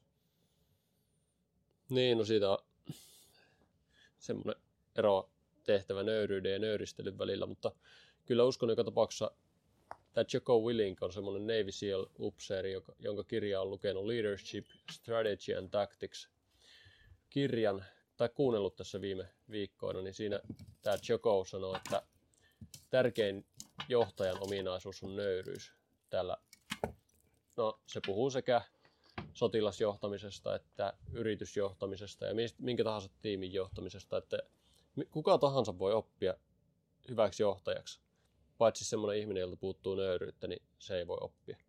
Ja minu, minun mielestä tässä valmentamisessa ja johtamisessa, johtajuudessa on hyvin pitkälti kyseessä samasta asiasta ja uskon, että valmentajalla myöskin se nöyryys on kaikista ominaisuuksista tärkein. No totta kai niin kuin toi Navy Sealista, kun puhuttiin, niin mulla rupesi heti just aivot raksuttaa niin tosta, no, armeijan sotiminen. Niin vaikka sä oot sen niin joukon johtaja ja käytännössä sun pitäisi olla niin kuin eniten tietotaitoja fiksuin, niin ei sitä tarkoita, että joku niistä alaisista sun niin kuin valmennettavista, niin ettei sillä voisi olla fiksuja ajatuksia. Sä oot sitä, että no hei, tehdäänkö, tehdään tälleen. Sitten joku sille, että hei, voitaisiko me tehdäkin näin. Niin vaikka sä oot miten fiksu ja miten taitava tai miten hyvä jossain jutussa, niin ei se tarkoita sitä, että et voisi oppia vähän lisää. Olla Mm. mm. nöyrä. Ja silleen, että hei, no, nyt jos joku sanoo, että hei, toi onkin parempi, mä olin vähän väärässä nyt. Niin pystyy ottaa sen, tota, sen tiedon sieltä. Ja niin kuin hyväksymään sen, että en mä olekaan ehkä ihan täydellinen, ihan niin, kuin, niin valmis, mitä olisin ehkä kuvitellut. Niin, mutta sitten nöyristelyssä on mun mielestä semmoinen, että siinä ei sitten itteensä uskalleta, ei uskalla, tai se nöyristely on mun mielestä itsensä pienentämistä. Mm. Nöyryys on itsensä hyväksymistä sellaisena kuin on, ja nöyristely on itsensä pienentämistä. Voisiko Kyllä. se olla? Toi oli hyvin sanottu, että kuitenkin ottaa muut huomioon ja muiden hyvät kannat, mutta sitten kun on sitä mieltä, että hei, nyt me tehdään näin, nyt me tehdään sitä näin. Että pitäisi niin kuin stand your ground, niin kuin pitää sen niin kuin oman, oman ajatuksensa ja omat juttusa. Eikö näin? Niin. Kyllä. Ei vaan kannata linnoittautua liian tiukasti, tai pitää liian tiukasti niistä omista No se on taas sitten sitä, jutuista kiinni. oppii, oppii siihen. Että se on niin kuin, Mm. äh, ainakin yksi asia, mitä haluaisin itse oppia niin kuin valmentamisesta, että kun on tietysti itse pitkään pelannut lätkää niin käytännössä koko elämänsä ja ö, tottunut tietynlaisiin treenaamistyyleihin. No, musta ei tulla ammattipelaajaa näillä, näillä treenaamistuilla, mutta totta kai paljon niistä treenaamisista on ymmärtänyt ja oppinut vasta sen jälkeen, kun on lopettanut ja niin kuin ruvennut vähän itse tutustumaan, että miten oikeasti kannattaisi treenata niin kuin tietynlaisia juttuja. Niin, että missä kohtaa on sitä mieltä, että no, nyt mä, nyt mä ehkä olinkin väärässä, että hei mä otan tältä kaverilta nyt vähän tipsejä. Että nyt kun on hyvin vähän vastu valmennusjuttua tehnyt, niin kyllä mä tuon hallilla yritän aina pitää korvat ja silmät auki. Jos siinä on muita valmentajia valmentajien kopissa, ketkä on pidempää tehnyt, että hei no, mitäs meni reenit? Meikä kyselee aina silleen, niin jos nyt tulee, no miten meni reenit, että no, mitä teitte? Sitten vähän, no ei mitään, on tuossa pikku pediosuus, sitten tehtiin tällainen rastikiertä, sitten piirtää just johonkin tota flappitaululle. No se, että okei, okei, okei, aika kivanlainen juttu. Että niin kuin, yrittää oppia aina jotain uutta. Että se on niin kuin, valmentamisessa sitä, koska saatat jotain muita. Niin ainahan löytyy joku, joka on sua fiksumpi. Mm. Ja aina on joku, joka on sua parempi. Mm. Ja se on just niin kuin, minkä takia tekee, aina voi kehittyä. Mutta minkä takia sä teet Panu valmennuksia? No, siihen on monta syytä. Yksi on se, että mä uskon, että mun elämän kokemuksilla ja omalla kasvutarinalla on semmoisia tai että siinä on semmoisia tapahtumia, jotka on pätevöittänyt mut valmentamaan ihmisiä. No, mä, mä oon ihan samaa mieltä, koska niin kun, kyllähän aina hyvät valmentajat, ne on kokenut itse paljon ja ne tietää, miten niistä asioista niin kuin pääsee eteenpäin ja selviää. Niin toi on, toi on aika hyvä juttu. No se on se yksi asia. Sitten on... Niin, no en mä tiedä. Se onkin hyvä kysymys. Me voisin tehdä mitä vaan, mutta varmaan, varmaan mulla on sattunut semmoisia hyviä valmentajia, joita me on ihaillut itse, jotka on jossain tilassa, tilanteessa, kun mulla on ollut vaikeita, niin ne on auttanut mua pääsemään ylös ja eteenpäin vaikeista tilanteista. Niin sitten on alkanut ihailemaan heitä ja miettiä, että ei vitsi, että me haluamme olla kans tollan. Semmoinen ihailu on yksi suuri syy, että miksi musta on nimenomaan tullut valmentaja. Koska mä meinasin sanoa, että semmoinen haluaa oppia, mutta kyllähän, kyllähän missä tahansa hommassa voisi oppia, että vaikka ei olisikaan valmentaja. Mm, mutta, Kyllä. mutta kyllä se myöskin sitten valmentajahan on opettaja, niin opettaja on mun mielestä ammateista suurin ja jaloin siinä mielessä, että siinä ei pelkästään, sitä ei tee pelkästään itseään, vaan sitä tekee niitä muita varten, että siinä saa, että se on, ja se on sen taidon korkein muoto, on se, kun pystyy opettamaan jonkun taidon jollekin toisen. Mm, kyllä. Niin se on itsensä haastamista myös, että ei pelkästään vaan opettele itse jotain taitoa, vaan sitten, sitten se, että se on se merkki, että sit oikeasti osaa sen taidon, kun se pystyy opettamaan jollekin muullekin, mun mielestä. Kyllä, kyllä. Ja toi niin kun valmentaminen, just niin kuin sanoit, opettamista, niin se on itsekin tota, hyvin, tehdään hyvin erilaista valmennusta, mutta kun valmennanut pikku lätkäjunnuja, niin mulla on taas ollut kans, niin kuin sullakin, niin hyviä valmentajia silloin omina junnuvuosina, niin, kuin niin huippuvalmentajia, että siis vieläkin kun näkee, näkee niitä tyyppejä, niin menee heittää niin kuin hyvää läppää ja on niin kuin hyvä, hyvissä väleissä sille vieläkin. Että katsoo niin kuin vieläkin ylöspäin, että on niin pätevä siinä hommassa, että niin kuin arvostaa niitä. Mutta sitten on myös niitä valmentajia, miten kanssa ei ole, niin kuin, ei ole osunut ihan niin kuin ajatukset yhteen ja minkä, minkä niin kuin mun mielestä ei ole, he pystyvät antaa niin kuin ihan niin paljon mulle, mitä mä olisin halunnut. Että sitten että pystyisi olemaan, niin kuin, pystyisi olemaan yhtä hyvä, ellei vielä parempi kuin ne parhaat valmentajat, mitä itsellä on ollut. Mutta sitten, että pystyisi olemaan just niin kuin paljon parempi ja antamaan jokaiselle niin kuin valmennettavalle niin paljon enemmän, mitä ne niin kuin, tota, ei niin ne suosikkivalmentajat, mitä itsellä on ollut. Että pystyisi olemaan aina niin kuin, auttamaan muita. Se on niin kuin asia, asia, minkä takia itse haluan tuohon valmennusjuttuun mukaan. Ja no, tietysti rakkaudesta laji, niin se on mm. varmasti asia myös, miksi haluaa tuonne jäähallille lähteä. Ja se on tota, opettamista. Sitä, siitä sitä mega rakastaa, että niin kuin, opiskelenkin opettajaksi parasta aikaa, niin tota, se on, se, on niin kuin se, se juttu. Kun näkee, se on mun mielestä niin kuin, ihan niin kuin fyysisesti noista nyt voi fyysisesti. Mä oon siis nähnyt monesti sen, kun vaikka jäällä tai sitten koulussa, kun on tehnyt noita opettajajuttuja, niin kuin näyttää, että okei, nyt te, sä teet näin, mutta koita ajatella tämä juttu tällä, että jos sulla nyt vaikka oikeasti appelsiinit tässä ja omenat tässä, niin miten sä saat nyt appelsiinit ja omenat erotettua? Laitetaan ne eri koreihin. Ja sitten kun sillä niin kun, no, on vähän tyhmä esimerkki, mutta sitten kun se lamppu syttyy tuonne pään päälle, se on, se on niin hienon näköistä, kun se niin kuin silmät loistaa ja tiedätkö, wow, mä ymmärrän. Ja sitten lähtee oikeasti tekemään sitä hommaa niin kuin ihan pää kolmantena jalkana naputtaa sitä hommaa. Se on niin kuin, tiedätkö, se asia niin kuin, tulee heti sellainen niin kuin, rauha tavallaan mm. niin kuin, itselleen. Sellainen niin kuin, rauhallinen henkäys ikään kuin, niin kuin kulkee kropan läpi sille. Come on, se ymmärtää ja osasi jotain. Mm. Se on se, on se miksi, miksi toi on hienoa.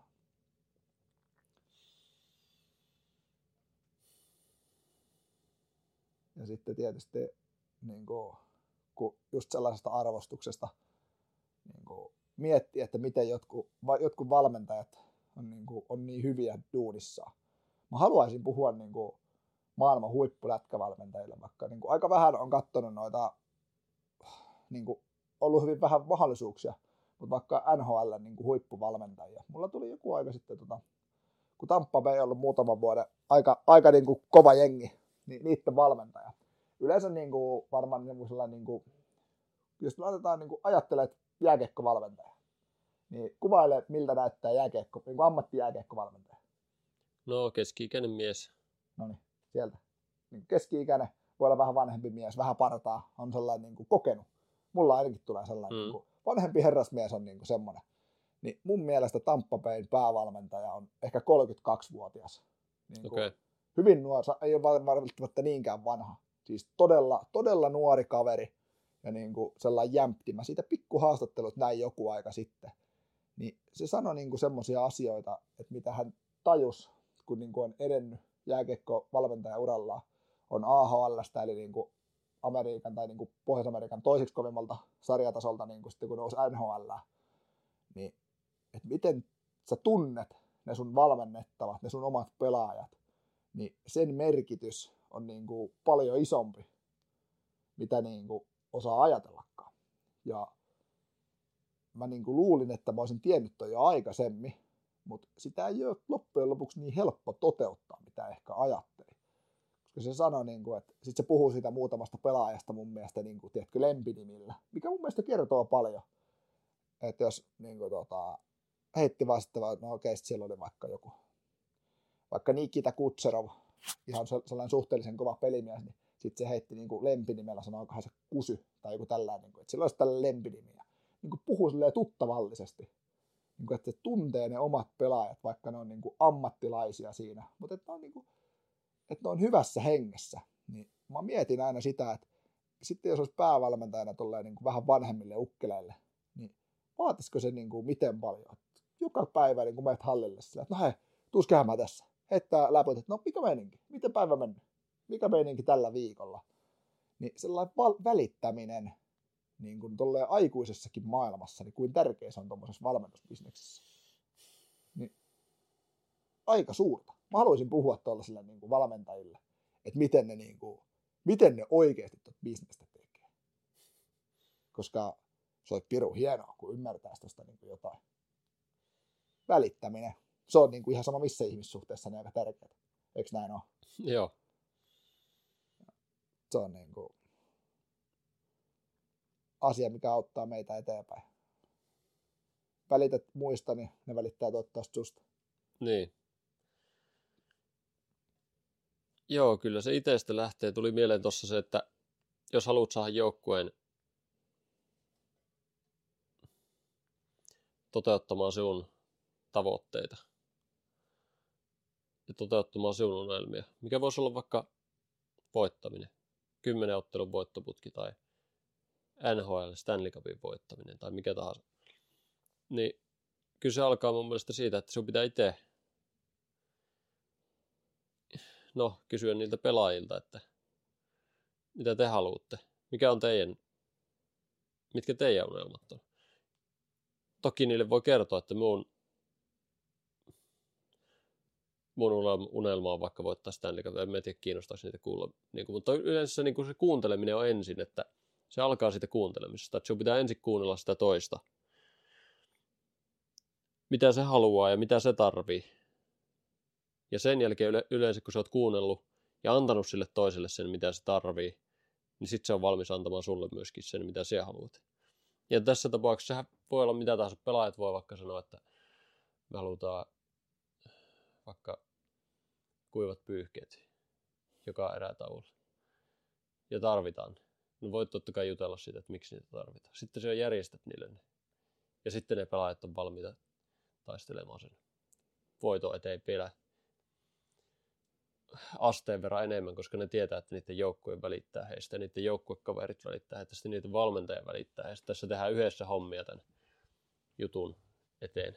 Mm-hmm. Kyllä. Niin se voi olla semmoista pienistä asioista kiinni, et, ettei pidä itsestäänselvyytenä sitä, että no kaikkihan nyt haluaa voittaa tietysti Stanley Cup-mestaruuden. Mutta noista, mun mielestä noista pienistä asioista sitten selviää se, että kuka sen haluaa voittaa kaikista eniten. No juurikin näin. Tänne tuli joku auto. Hiihtäjät tuli tänne. No näköjään, näköjään. Pidetään tota, takassa tulta, niin ei täällä meidän mökki kylmene ihan niin pahasti. Joo. Mutta se on ihan, ihan totta, että tota, välität muista, kuuntelet niitä, niin pystyt antaa, antaa paljon enemmän. Mm. Ja tuo voi olla semmoinen hassun kuulunen esimerkki jostain kuivista pyyhkeistä, mutta se tarkoittaa ihan mitä tahansa. Eikä se välttämättä tarkoita sitä, että jos siellä joukkueessa on joku semmoinen diiva, joka nyt haluaa koko ajan jotain, niin sitä pitää kuitenkin kuunnella, mutta en tarkoita silti sitä, että pitää antaa ihmisten kävellä sun yli ja toteut- että sun tarvitsisi toteuttaa ihan jokaista toivetta, mitä jokaisella ihmisellä on.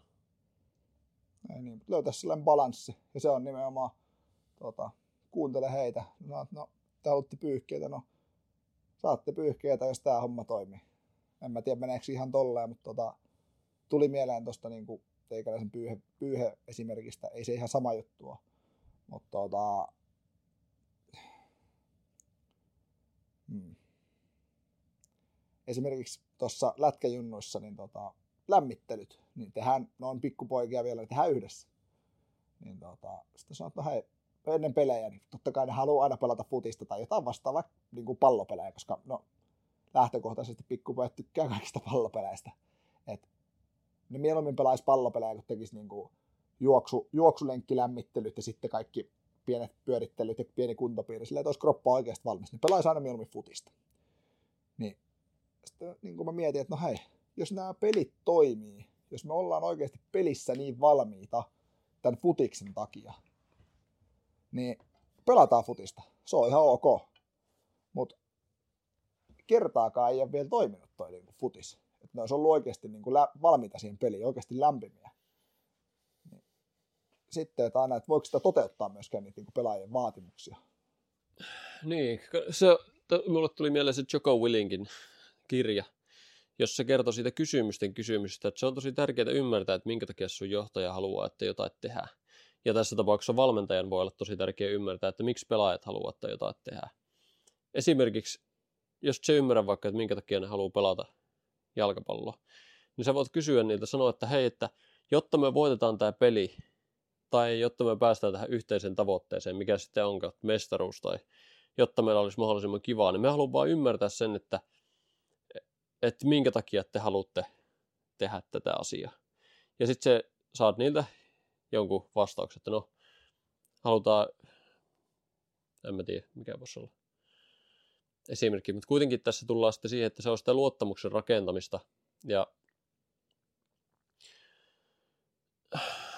ja sitä luottamusta tarvitaan sitä varten, että sitten kun ollaan siellä kentällä tekemässä sitä duunia, pelaamassa sitä peliä, niin siellä ei voida silleen, että jos toinen sanoo, että huutaa maalilla, että syötä, niin silloin ei voida kysyä siltä, että Aa, okei, okay, hei, että tota, jotta ymmärtää sitä paremmin tämän homman, niin minkä takia mun pitää syöttää sulle?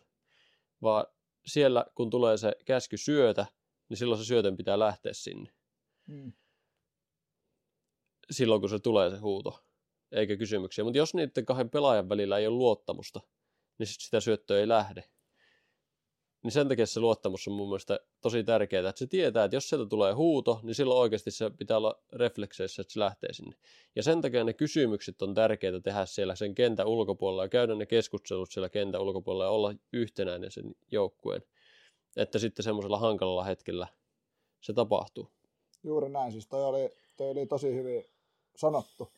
Ja mä ymmärrän kyllä, että miksi ne haluaa pelastaa futista, Mm. koska se on hauskaa, helppoa. Se kehittää joukkue, niin kuin joukkueen henkeä. Se on ja niin kuin, jalka, silmä, koordinaatio esimerkiksi pelata futista.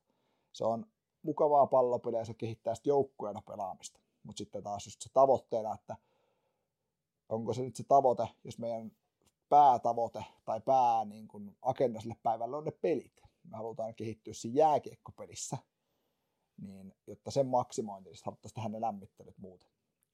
Ja se luottamus, mä yritän aina niin selittää se mun pointin niille pikkujunnuillekin. Okei, no ne on pikkupoikia vielä, niin ne kasvaa siitä hyvin paljon vielä niin henkisesti kuin fyysisestikin.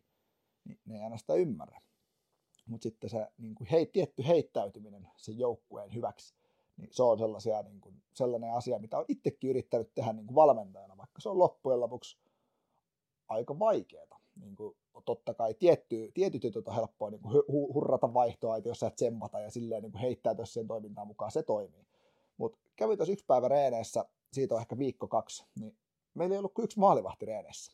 Ja tota, sitten siinä pienten sattumusten kautta niin kävi tilanne, että meillähän on maalivahin kamat tuolla vaihtaa tuolla varastossa. Sitten se meidän joukkueen päävalmentaja sanoi, että hei, Kereet, pystytkö pitää tämän päivän reenit? Että, tota, ihan selkeä kuvia, mehän käytiin läpi, että tehdään näitä juttuja, jos sä pidät ton jutun näin. Mutta hän menee maaliin. Ja sitten se meidän päävalmentaja puki veskarin kavat päälle. Se on pihapeleissä ollut ainoastaan maalissa. Mm. Ja no onneksi ne ei ole niin kuin on alle 12-vuotiaat pikkupoikin, niin ne ei laua ihan yhtä kovaa kuin NR-pelaajat. Mutta kaikki lätkäkamat löytyi, siis veskarin kamat. Sillä ei kamat päälle ja meni maaliin. Niin kuin minkälaista heittäytymistä joukkueen Mm. eteen. Ja siis jo, niin kuin jätkät oli piru innoissaan ja niin kuin yritti kunnolla ja oli niin kuin hyvä henki siinä tekemisessä. Niin miten paljon tommonenkin pikku tapahtuma niin kuin kasvattaa ja kiinteyttää sitä joukkuetta. Niin kyllä, ja sekin varmasti sitten sen valmentajan auktoriteettia sitten kehittää myös niiden pelaajien silmissä, että se Mhm. valmentaja on valmis heittäytymään joukkueen puolesta. Kyllä, kyllä. Ja meillä oli tuossa tota, öö, just ennen joulua, 18. päivä sunnuntaina oli, oli Joensuussa pelit ja tota, oli hokkia vastaan. Pari peliä siinä sunnuntai-iltapäivänä. No peliä nyt siinä piti alkaa ja mentiin vaihtoaitoja ja pelaajat jäälle ihan perussa, niin kuin missä vähän vielä jäähätatsia ja näin. Pelin piti alkaa 15 vaille ja no, se sitten tota, ei alkanutkaan siinä 15 vaille. Sitten se oli 12-13 vaille. Sitten meidän joukkojenjohtaja tulee sieltä. Nyt on paniikki. Hän unohti valmentaja, no, siis tota, tuomarit hommata siihen peliin. Tuomarit unohti hommaa peliin. Ja sitten oli silleen, että tota, kereet, pystyisitköhän sä millään menee tuomaroimaan nämä pelit. Ja meikäläinen ei ole ikinä, ikinä ollut tuomarina missään tällaisissa niin kuin, isommissa peleissä. Et joskus tuota, silloin, kun itse pelas Kouvolassa enää varmaan 15-16-vuotiaana, niin kävin jonkun pie, puolen kentän pelin tuomaroimassa. Mm. Mutta sen lisäksi niin ei ole mitään kokemusta noista tuomarijutuista. No, mä olin silleen, että no katoin nyt nopeasti, mitä mulla on päällä. Mulla oli farkut ja kauluspaita ja toppatakki. Ja olin silleen, että no, totta kaihan mä nyt menen tuomaroimaan näitä pelejä. Et eihän siinä niinku, eihän siinä mitään ihmeellistä. Et tota, mä muistin, että mulla on onneksi yläkerrassa yhdet tuulihousut. Tuulihousut ja sitten hain, juoksi, juoksi jalkaa, hain luistimet ja kypärän ja löysin tuulihousut. Ja sitten joku roudas mulle tuomaripaidan. Niin no siinähän kävi sitten, että se oli T-paita mallinen se tuomaripaita. Se oli S-kokonen ja tota, tota, siinä oli sitten vähän oikeasti tika, tiukat tunnelmat. Siinä on just T-paita mallinen tuomaripaita. Sitten meikäläinen tuomaroi ne pelit. Tai sen ensimmäisen pelin. Ja, tota, hyvin vaikeaa heittäytyä tolleen ihan yhtäkkiä valmentajan roolista tuomarin rooliin. Mm. Totta kai nyt kun valmentajana niin tietää pelin säännöt, että miten se toimii. Niin. Mutta jos ei ikinä ole, ikinä ole tehnyt, niin oli vaikeaa. Mä silleen ajattelin itselleen, okei, no mä tiedän, miten jäähytkin vihelletään. Että antaa pelata kovaa. Niin kuin sellaista reilua kovaa peliä, mutta sitten kaikki sikailut ja vastaavat otetaan pois. Ja sitten kun yksinään ison kentän peliä, niin ei sinä pysty näkemään kaikkea, ei mitenkään. Se on Niin. niin. Niin fyysisesti mahdotonta. Kun yrität seuraa kiekkoa, kaikki paitsiot, pitkät kiekat, yrität katsoa, että mikään, niin kerran kävi ihan brutaalisti tilanne, että meikä seurastelee ja kiekko menee, että yritän katsoa näin. Sitten hirveä huuto vaihtoa, että sitten tuomari heräillä. Niin kuin, että valmentajat sieltä vähän jotain huuteli. Sitten, mä sitten, mitä tapahtui? Ei niin kuin mitään tajua, mitä siellä kentällä tapahtui. Että oliko siellä joku saattoi vetää joltain jalat alta, mutta mahdoton oli nähdä. Mm. Niin sitten tota, onneksi sitten seura- sen pelin loppuun, niin sitten se meidän joukkuejohtaja tuli sieltä tota, ilmoittamaan, että seuraavaan peliin tulee tuomari, että tota, päästä tuohon penkin taakse, että saadaan valmennuskia, valmennuskia toimintaan, niin tota, siinä sitten taas oppii arvostaa sit tuomarinkin tekemistä, koska se ei ole aina niin helppoa, se tuomarin kanssa tekeminen. Mm. Että, No tota, ei varmasti. Vaikka niin kuin, jokainen meistä on varmaan jotain lätkä MM-kisoja vastaavia kattonut, niin välillä kun ihmetellään, että jä- jäähy tosta, miten sä et anna jäähyä Mhm. tästä, niin se ei aina ole niin helppoa. Totta kai Niin. niitä tuomareita on siellä neljä, että niitä on kuitenkin niin kuin aika monta silmää siellä katsomassa, mitä siellä tapahtuu, mutta se ei silti aina mene ihan tasan, että näkeekö ne kaiken sillä Mm. Ei ne aina näe. Niin, Et, tota, näin se on. vaikea homma, vaikea homma.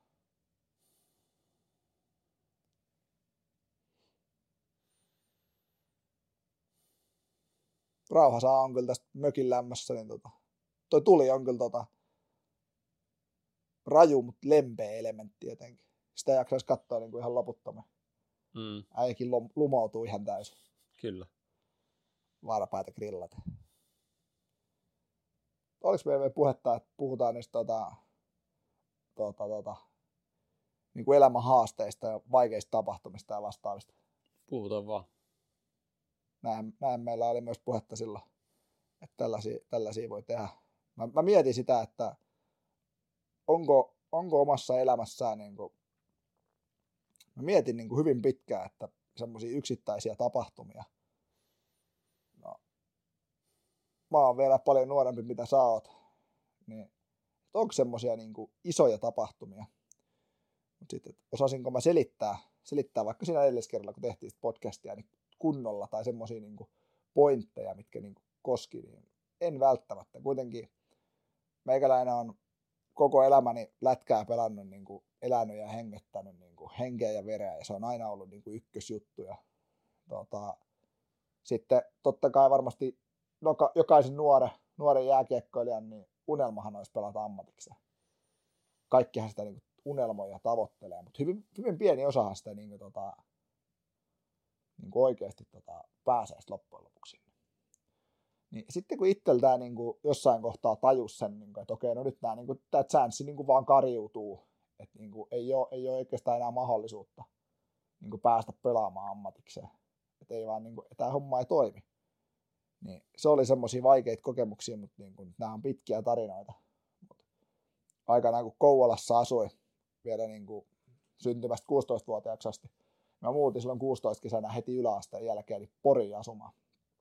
Ja se oli, niin kuin, se oli iso muutos niin kuin nuorelle 16-vuotiaalle pojalle, kun no, ainahan tota kotona niin äiti pesi pyykit, ei, ei tarvinnut, tai äiti ja iskä pesi pyykit, ei tarvinnut sille ikinä, ikinä sitä pestä, riitti vaan, että oli oikeassa paikassa, likapyykki korissa ja vei aina puhtaat pyykit pois. Et niin kuin, oli semmoinen, että mä teen oman osuuteni, niin ne tekee oman osuutensa. Ja ruoka oli, ruoka oli käytännössä aina, niin kuin, aina valmista, kun sovittiin vaan, että no tässä kohtaa on reenejä ja täällä mä tuun tällöin kotiin. Että, niin kuin, oli niin kuin, eli semmoista niin kuin nuoren jääkiekkoilijan unelmaa.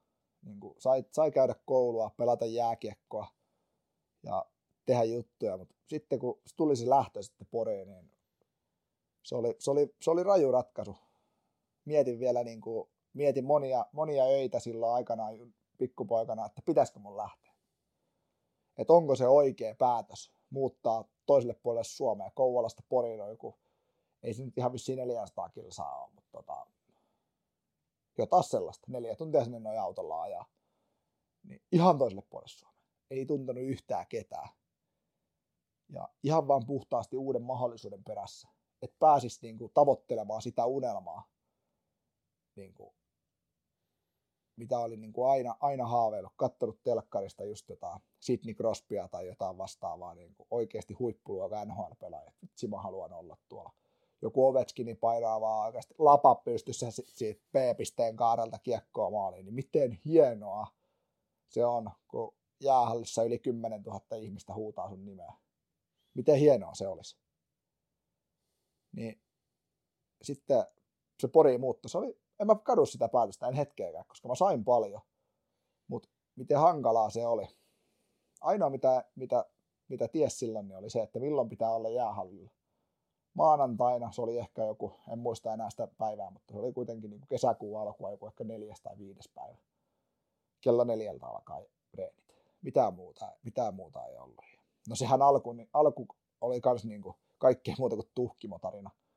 Mulla oli niin kuin asunto, oli niin kuin silleen katottu, että tällaisen asuntoon on muuta. Ja no sitten siinä kävikin kaikenlaista juttua, että tota, siitä asunnosta, niin kuin siitä samasta talosta, niin paljastui pieni homeongelma. Että tota, siinähän ei pystynyt sitä asumaan ollenkaan. Ja no onneksi, tota, onneksi se hätä ei ollut sit sen näköinen. Et sain kuitenkin heti uuden asunnon ihan jäähallin vierestä ja kaikki lähti menee hyvin. Ja no ei mitään reenit kulki ja näin. Ja sitten tuli silloin syksy alussa, niin yhdessä turnauksessa niin pieni loukkaantuminen ja tuli pari laukausta, laukausta tuohon meikäläisen nilkkaan ja se sitten tulehtui koko nilkka aika pahasti ja sitten siihen tuli sellainen tauti kuin ruusu. En mä tiedä, ootko ikinä kuullut. On. Vanhojen ihmisten tauti, mä ainakin mm. luulin, että on. Mutta tota, ruusu tuli sitten tuohon jalkaan. Ja no mä en sitten alkuun edes tajunnut, että mikä siinä, mikä siinä on. Että se tulehtui, muuttui ihan puna, punamustaksi koko jalka ja alkoi sitten kipeytymään pirun pahasti. Ja no sitten piti tota, kun jossain kohtaa oli niin kova kuume nosti ihan yhtäkkiä. Niin mä muistan, oli keskiviikkoilta, en muista enää niin päivämääriä kunnolla, mutta keskiviikkoilta ja iskä, mä sitten soitin iskelle, että nyt on niin tämmöinen, tällä juttu, että, että, ei toimi. Ja sitten iskä sitten ajoi mun mielestä keskiviikkoillaksi tonne Joensuun, äh, Joensuun kuin Poriin. Ja mentiin leikkaamaan, tai niin tonne päivystykseen. Että nyt on tällainen tilanne. Ja siellä lääkäri sanoi, että okei, leikataanko nyt vai heti? Nyt vai heti? No no vaikka sitten heti. Mä sanoin, että selvä, ei muuta kuin tuohon vastapäiseen huoneeseen, että sinne tulee hoitaja kohta. Ja hän tulee perästä, että ihan pieni hetki. No ei mitään, ne leikkas sen, leikkas sen niin kuin mätäpaiseen auki sieltä, että sieltä saa sen kaiken niin kuin mädän, mädän pihalle. Ja, tota, no ei mitään, se oli ihan oikea ratkaisu, että se ei tulehtunut pahemmin. Ja se lähti siitä hyvin paranemaan, mutta siinä tuli sitten niin kuin aikamoinen niin kuin takaisku, takaisku ton niin kuin jalan kanssa, että tota, se siinä kesti mun mielestä pari-kolme kuukautta ennen kuin mä pystyin niin kuin tekemään mitään tuolla jalalla. Et se tulehtui vielä sen leikkauksen jälkeen pahemmin. Et se, se ei niin kuin lähtenyt ollenkaan paranemaan. Ja mulla käytännössä niin kuin syksystä niin kuin varmaan jostain elo, eloviiva joulukuun, niin mä olin käytännössä niin kuin sivussa. En ehkä eloviiva marraskuun, ja tässä mä olin sivussa. Et en pystynyt mitään tekemään. Ja mä olin vastustuskyky meni ihan nollaan että sen ruusun jälkeen mulla tuli keuhkoputken tulehus. Mä olin niin kuin ihan todella kipeä koko aika. Et, ja niin kuin se eka puoli vuotta käytännössä koko sitä kaudesta niin meni ihan, ihan perseelle. Et ei, ei siitä tullut, ei pystynyt reenaamaan, ei pystynyt tekemään mitään. Ja sitten tota, jos jonain iltapäivänä, niin tuli niin kuin se pahin painajainen kävi. Että se joukkueen päävalmentaja soitti mulle, että, tota, no, että mikä tilanne, ja no ei mitään. Sitten se sanoi, että no nyt on tehty sellainen päätös, että tota, me treenaamaan ja pelaamaan tuohon niin vuotta, vuotta nuorempien, eli niin kuin omanikäisten kanssa. Mä olin silloin niin B-junnujen mukana alku, alku niin kuin kauden, mutta sitten sit mut siirrettiin niin kuin B2 mukaan, ja mä niin kuin, se, oli, se oli ihan hirveätä. Mä niin kuin, heti kun se puhelu, puhelu loppui, niin mä niin kuin räjähin itkemään, että se oli niin kuin pahin painajan, mitä mä olisin voinut siinä kohtaa haluta. Että mä en, niin kuin, en kokenut, että mä olisin siihen B2-joukkueeseen niin sopinut ollenkaan, mä tiesin, että mä pystyn pelaamaan B-junnujen sarjaa, ja että jos mä olisin vaan pystynyt olemaan terve ja niin kuin chanssi kuntoutua siitä, niin mä olisin pystynyt tekemään sitä hommaa. Pystynyt pelaamaan siellä. Mutta sitten kun on puoli vuotta käytännössä täysin sivussa, niin sit, niin kuin se kausi ei enää niin kuin lähtenyt mulla mitenkään enää rakentumaan. Mä olin edelleen hirmu paljon kipeänä, niin kuin vastustuskyky nolla. Yrität lähteä niin kuin rakentamaan, niin se eka jää, niin mä melkein oikeasti kuolin sinne jäälle. Mä olin niin loppu, vaikka ne oli ihan normaalit treenit Mä olin niin väsynyt, että siitä ei mennyt tulla niinku yhtään mitään. No se kausi meni sitten miten meni. Ei oikein mitään, mitään niinku kaverille kerrottavaa, jälkipolville kerrottavaa siitä kaudesta jäänyt. Uusi kausi, ei muuta kuin vaan pakko vaan lähteä rakentamaan älyttömän kovaa reeniä ja niinku yrittää lähteä rakentamaan sitä kuntoa, mikä oli vielä niin kuin sinä edellisen kesänä. No se meni ihan okei, mutta sitten taas jostain sit mun kroppa ei kestänyt sitä reenaamista, mä olin ihan hitosti kipeänä ja niin kuin vitutti niin kuin monena monena iltana ja oikeasti muistaa, muistaa, että on monet itkut väännetty, kun ei vaan pysty. Ei pysty vaan tekemään. On kipeä, ei pysty reenaamaan, ei pärjää. Niin kuin, mä reenasin ihan sata varmasti eniten koko sitä joukkueesta. Niin kuin, jos mietitään ne viikot, kun mä olin terveenä ja keskiverto muu joukkueella oli terveenä, mä reenasin varmaan tuplamäärän, koska oli pakko. Koska jos mä olin viikon terveenä, viikon kipeänä, niin mun oli pakko se viikko, mitä mä olin kipeänä, niin jotenkin ottaa kiinni. En tiedä, oliko se fiksua reenata sitten, yrittää ottaa sitten kiinni. Tuliko aina uudestaan pahemmin kipeäksi? En tiedä. Mutta se ei niinku toiminut. Sitten sillä toisella kaudella, niin mun leikattiin poskiontalot. Tehtiin sinne laajennusleikkaus, minkä takia mä olin taas niin kuin, muutaman kuukauden sivussa. En pystynyt enää mitään tekemään. Ja, no kyllä mä nyt ymmärsin siinä kohtaa, että ei tästä niin enää mennä tulla mitään. Että ei mulla ole enää jatkoa Porissa. Niin soitin Kouvolaa, että olisiko mulle Kouvolas vielä aiennus joukkueessa paikkaana. No löytyi. No, muutin takas Kouvolaa. Ja olin niin kuin ollut sen melkein kolme neljä kuukautta taas sivussa. Kunto ihan, ihan, ihan niin kuin käsittämättömän huono kun perus alkulämmittelyssä niin sykemittari hakkaa 180 sykkeessä, mikä on meikäläisen maksimi, niin ei se oikein, eikä se oikein fressiä ollut, kun ei mitään pystynyt enää tekemään. No, sekin kausi meni sitten niin alamäkeen, kun voi vaan mennä, kun ei pysty terveenä, ei pysty tekemään, ei pysty olemaan mit, mihinkään suuntaan, vaikka on yritetty leikkaamallakin parantaa nyt poskeontolaiden käyttäytymistä, niin sitten se vaan, niin kun ei ollut enää niin paikkaa joukkueessa, kun ei ollut, ei omat joukkuekaveritkaan enää oikein niin kuin, ei tunne oloa tervetulleeksi hallille, kun oikeasti on, on kipeänä, niin henkarista havii kaikki reenikamat, viiää saippuat ja vastaavat henkilökohtaiset tavarat korista, niin ei siinä niin kuin oikein enää ole sellaista niin kuin, tervetullut siihen niin kuin, toimintaan mukaan. Niin se oli sellainen, niin kuin, kun homma karjutui, niin se oli kyllä niin kuin, normaali elämä, että aina kaikki meni niin kuin Strömsössä, mutta se oli sellaista niin kuin, se koko tarina, se pätkä, niin se oli aika rankkaa aikaa. Mutta sitten kun on ymmärtänyt sen, että ehkä kaikella on tarkoitus ja elämä menee tiettyyn suuntaan, niin sitä on oppinut, että tota, ilman näitä kokemuksia en mä olisi tässä. En mä olisi tässä tänään tekemässä näitä podcasteja, kertomassa tätä tarinaa elämässä elämää. En mä opiskelisi varmaan tässä kohtaa tätä hommaa. En mä tiedä, olisinko mä tavannut mun tyttöystävää, jos mä pelaisin lätkää. Olisinko mä näin onnellinen nyt? Eh, varmaan. Mut, et on, on ymmärtänyt sen, että kaikilla on tarkoitus. Niin, tuo tarina mun mielestä voi olla hyvinkin semmoiselle ihmiselle, joka, jos sattuu kuulemaan joku semmoinen, joka vaikka on samanlaisissa vaikeuksissa kuin missä se on ollut, niin hmm toivottavasti pystyy niitä varmasti, niitä varmasti on maailmassa muitakin sellaisia teini-ikäisiä poikia me aikuisuuden kynnyksellä, niin kuin no ehkä täysi-ikäisyyden kynnyksellä, jotka, jotka on vaikka paljon kipeänä ja jolla on vaikeuksia sitten vaikka haluaisi treenata, haluaisi jääkiekko ammattilaiseksi, niin voi olla vaikeuksia siinä sitten viedä sitä polkua eteenpäin ja pärjätä siinä arjessa, niin ehkä, ehkä tämä sun tarina voi rohkaista heitä. Rohkaista tai ei, mutta niin kuin, no, totta kai haluaisi auttaa, että olisi jotain, niin kuin, että ei höpöttelisi turhaa. Jos pystyisi auttamaan jotain, se olisi niin kuin asia, mitä mä haluaisin tehdä. Niin, ja kyllä sitä vaikka ei sattuisi olemaankaan jääkiekkopelaaja, niin voi olla joku muu urheilija tai joku, voi olla joku työpaikka, että haluaa siellä jotain kovasti, mutta ei pääsekään siihen. Niin mulle tuli mieleen, että se voi olla ihan hyvin toisaalta semmoinen, että se voi olla semmoinen merkki, että ehkä se ei ollut tarkoitus olla sitten jääkiekko-ammattilainen vai no, jotain muuta. No nimenomaan. Ja sun keho oli, se, se sanoi, että ei, tämä ei ole meikäläisen homma. just näin, just näin. Että ei se ole sen ihmeellisempää. Ei niin. Että ei sitä tarvi ajatella välttämättä, että tämä nyt epäonnistu tämä homma, vaan se ei ollut sua varten se juttu. No just ne. Ja, ja joku muu on. No Esimerkiksi tämä, tässä oleminen. Kyllä. Ja niin kuin opettaminen ja valmentaminen, niin sitten taas niin kuin ehdottomasti tuntuu ihan yhtä omalta jutulta, mitä aikana lätkän pelaaminenkin. Niin on sellaista niin kuin todella jees ja siitä saa sellaista samanlaista niin kuin, niin kuin tyydytystä mielelle, niin kuin, että tämä on jees ja tämä on hienoa. Niin Niin. Ehkä se on se asia, mitä sitten mun kuuluu tehdä.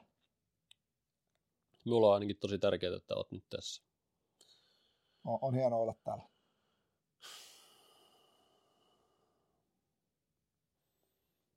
Ja kiitos, kun kerroit tätä tarinaa. Kiitti. Kiitti, kun kuuntelit.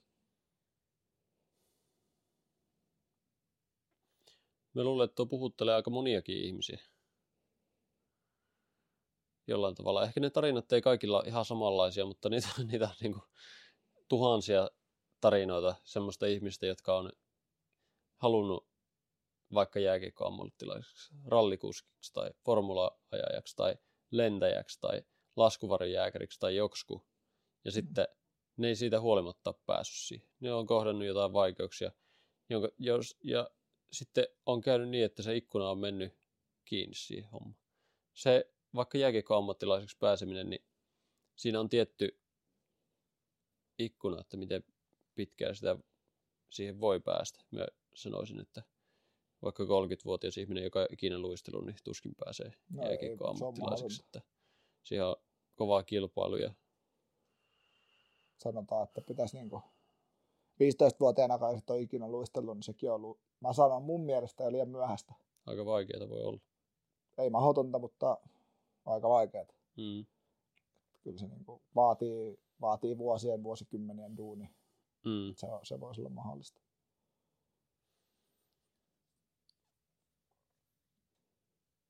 Joo. Se on yhtenä tällaiset hankalat tarinat, yhtä universaaleja kuin intti-jutut tuli ihan mieleen. Mm. Mm. Kun heitit, että kaikilla on, kaikilla on omanlaiset tarinat ja niitä on loputtomasti. En mä tiedä, onko tämä niinku ihan yhtä samaistettava just joku armeijastorit, mutta varmasti niinku samanlaisia piirteitä on jokaisen ihmisen elämässä, että ei se aina ole niinku, aina pelkkää alamäkeä ja rentoa ajelua, mutta joskus joutuu kapuamaan vähän ylöspäinkin. Niin. Kyllä tämä ainakin minussa herätti semmoisia tunteita, nosti pintaa se ajatus siitä, että sä oot muuttanut toiselle paikkakunnalle sitten on tullut tosi paljon vastoinkäymisiä.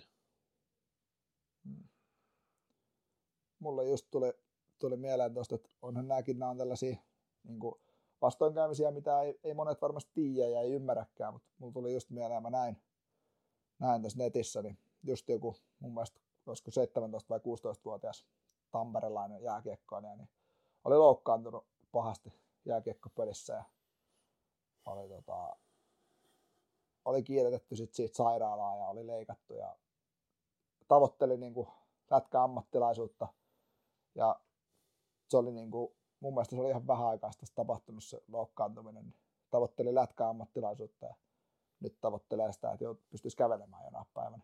Niin. Semmoisten tarinoiden kuuleminen herättää taas siihen kiitollisuuteen siitä, että vitsi miten siistiä, että voi kävellä. Niin. Ja se on niin kuin se, että toivotan vaan voimia tälle, tälle mestarille, jos sattuu jotain kautta löytymään, löytymään tietoa hänelle, mutta niin kuin, miten pienestä on kiinni. Mm. Että, tota, Niin, että miten toisaalta se voi olla henkilökohtaisesti niin iso juttu, että vaikka ei pääse NHL-ammattilaiseksi, Niin. mutta aika, niin kuin jos miettii isommassa kaavassa, Niin. mitä sitten? niin. Että, tota, mullakin on elämässä ihan hyviä asiat tällä hetkellä. niin, Että, tota, niin. Pekka Hyysala on toinen, kenestä me tykkää sen takia, että aina kun sen näkee ja aina kun sen, me ollaan pari kertaa muistaakseni törmätty kaupungillakin ihan sattumalta ja sitten ollaan tehty yhdessä podcastia ja ollaan käyty kahvilla muutaman kerran ja kävelyllä ja silleen. Niin sitten aina kun sen tapaa ja hänen kanssa juttelee, niin tulee semmoinen fiilis, että ei vitsi. Että... Aika pieniä on nämä omat semmoiset valituksen aiheet aina. Mm. Fight back Pekka. Mm, Se on, se on kova jätkä. mm, totta.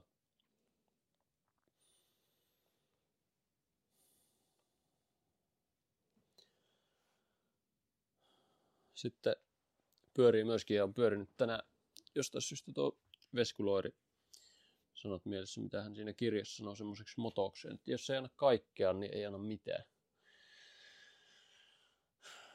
Se on mun mielestä aika hieno lause. Otetaanko vielä yksi puu tuonne uuniin? No paa ihmeessä. Pysyy lämpöillä. Tehän tuutte tänne vielä yksikin, eikä Just näin. saa nähdä, tullaanko mekin vielä.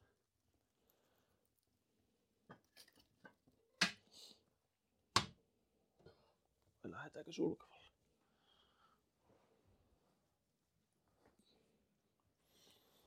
Mutta sä niinku, tota, Loirin tuotantoa niinku muuten kuin Uunona niin tutustunut? Meikäläisille esimerkiksi niinku, ei ole niin sellainen niinku, merkittävä hahmo. Olen myös sen kirjan kuunnellut kahteen kertaan ja olemme muut, muuhunkin tuotantoon aika paljonkin Onhan tutustunut. musiikki, musiikillisesti hyvin lahjakas kaveri, mutta tota, totta kai musiikkia on kuunnellut, mutta tota, Uunos, Uunona meikä, meikäsin niinku tunti, että tota, on sekin kyllä niinku merkittävä suomalainen, suomalainen hahmo. Mm. Niin, se oli semmoinen myöskin urheilija. Niinhän oli. Aika monitaitaja. Että, tota, esimerkiksi mitä muistan hyvin, hyvin vähän, mutta ainakin biljardissa hän, hän oli mun mielestä Suomen mestari tyyli useampikin kertainen. Ja, Nyrkkeilyssä Joo. oli, en muista oliko ihan Suomen mestari, mutta ihan niin kuin siellä kärjessä. joo, Jalkapallossa pelasi, olisiko se ollut jopa HJK, niin kuin kakkos- tai kolmos maalivahti jossain matsissa. joo. Ja niin ainakin nämä lajit. Biljardi, nyrkkeily, jalkapallo, niin ollut semmoiset, että se on ollut tosi hyvä niissä. Kyllä, kyllä. Vaikka jalkapalloveskarinakaan eihän hän sille siihen samalla tavalla panostanut kuin vaikka muut jalkapalloilijat. Mm. No toki nuorena niin kuin, kyllä varmasti harrasti sitä, mutta sillä oli myöskin se taiteilijapuoli siinä mukana koko ajan. että Siihen sitten meni niin paljon aikaa, että sitten se jalkapallo jäi taka-alalle. Ja, ja oli sitten myöskin monila, monitaituri siinä, että pystyi tekemään vakavia rooleja ja huumoria. Ja hän teki myöskin se Uno Turhapuron tosissaan. Vaikka se oli semmoinen komedia, niin hän teki silti tosissaan ja oli sitä mieltä, että kyllä komediakin voi tehdä tosissaan ja pitääkin tehdä. Kyllä, kyllä.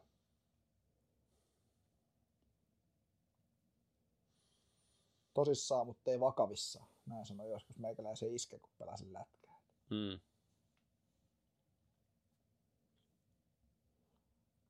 Niin se on joskus mullekin sanonut. Fiksu mies, vaikka ei siltä näytäkään. Niin. On. on. Ihan paras jätkä. Mm. Mut mites Panu, mites sun vaikeimpia kokemuksia?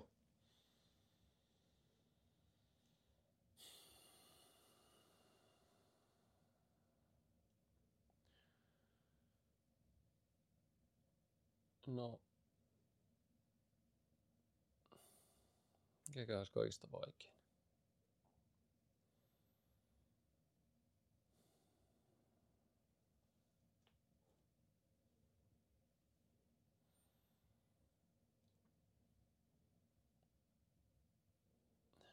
No, pyörii muutamia asioita mielessä. Ymmärrän, ymmärrän.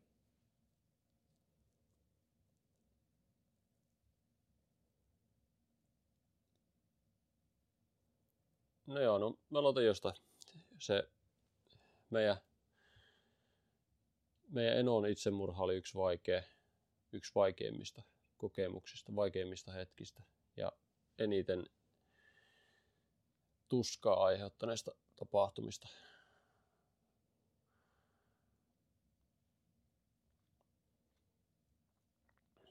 Sitten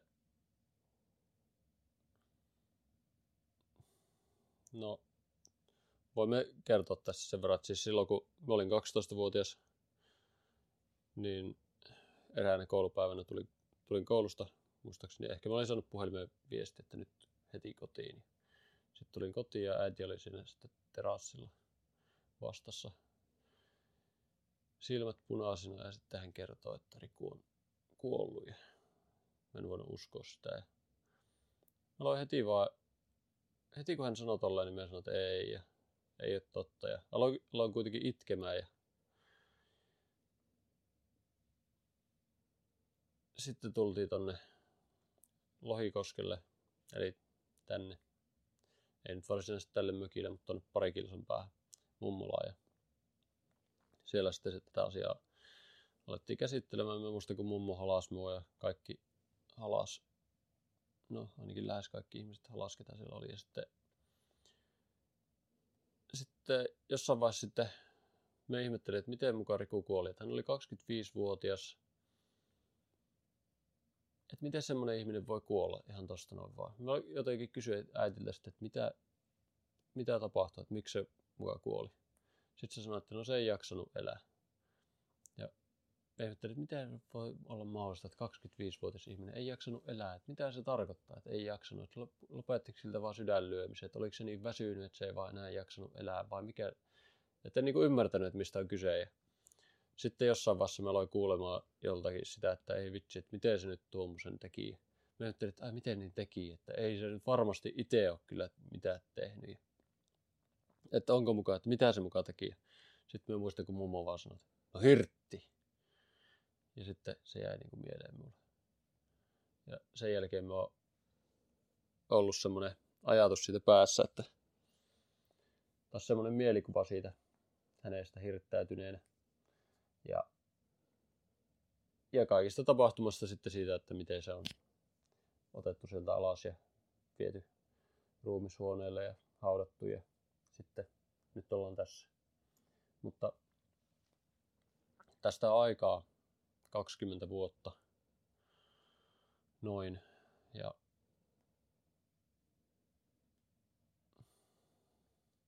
Mä oon sanonut, että se on kamalin tapahtunut, tapahtuma mun elämässä, mutta se on, sitten on sanonut, että se on myös parasta, mitä on tapahtunut. Ehkä se on vähän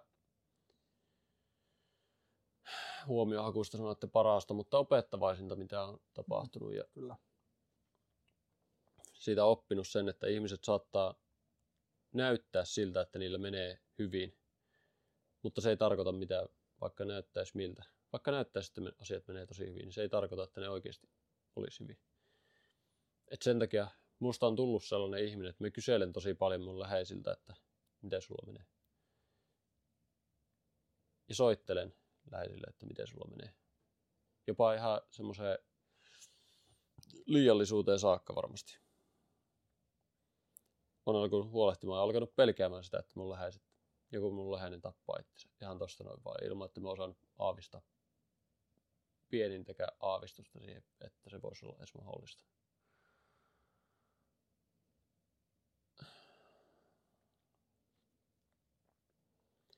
Ja sitten se on myös saanut mut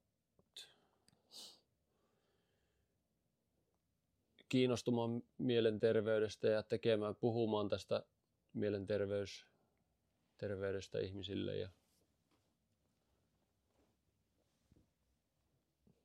Niin. Mutta ehkä se kaikista tärkein asia kuitenkin siinä, mitä siitä oppinut on se, että, että ei voi tietää, että mitä toisen ihmisen päässä liikkuu. Ja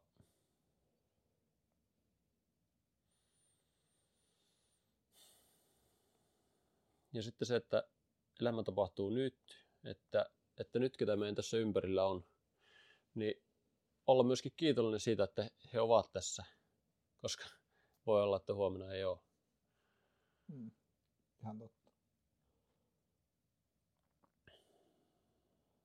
Se on sellaista, että pitää välittää, totta kai, että välitetään lähimmäisestä, mutta ei, niin kuin, ei mun mielestä voi kantaa niin kuin loputtomasti niin kuin huolta, huolta mm. ihmisistä sun ympärillä. Että sä välität niistä, teet parhaasi ja näytät sen, että sä oot, sä oot niin kuin tärkeä. Mm. Sä oot tärkeä mulle. Sitten taas niin kuin,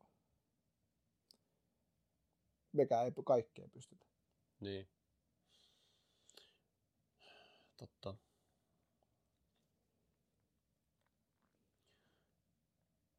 Mutta se on varmasti kaikki ne ollut semmoinen vaikein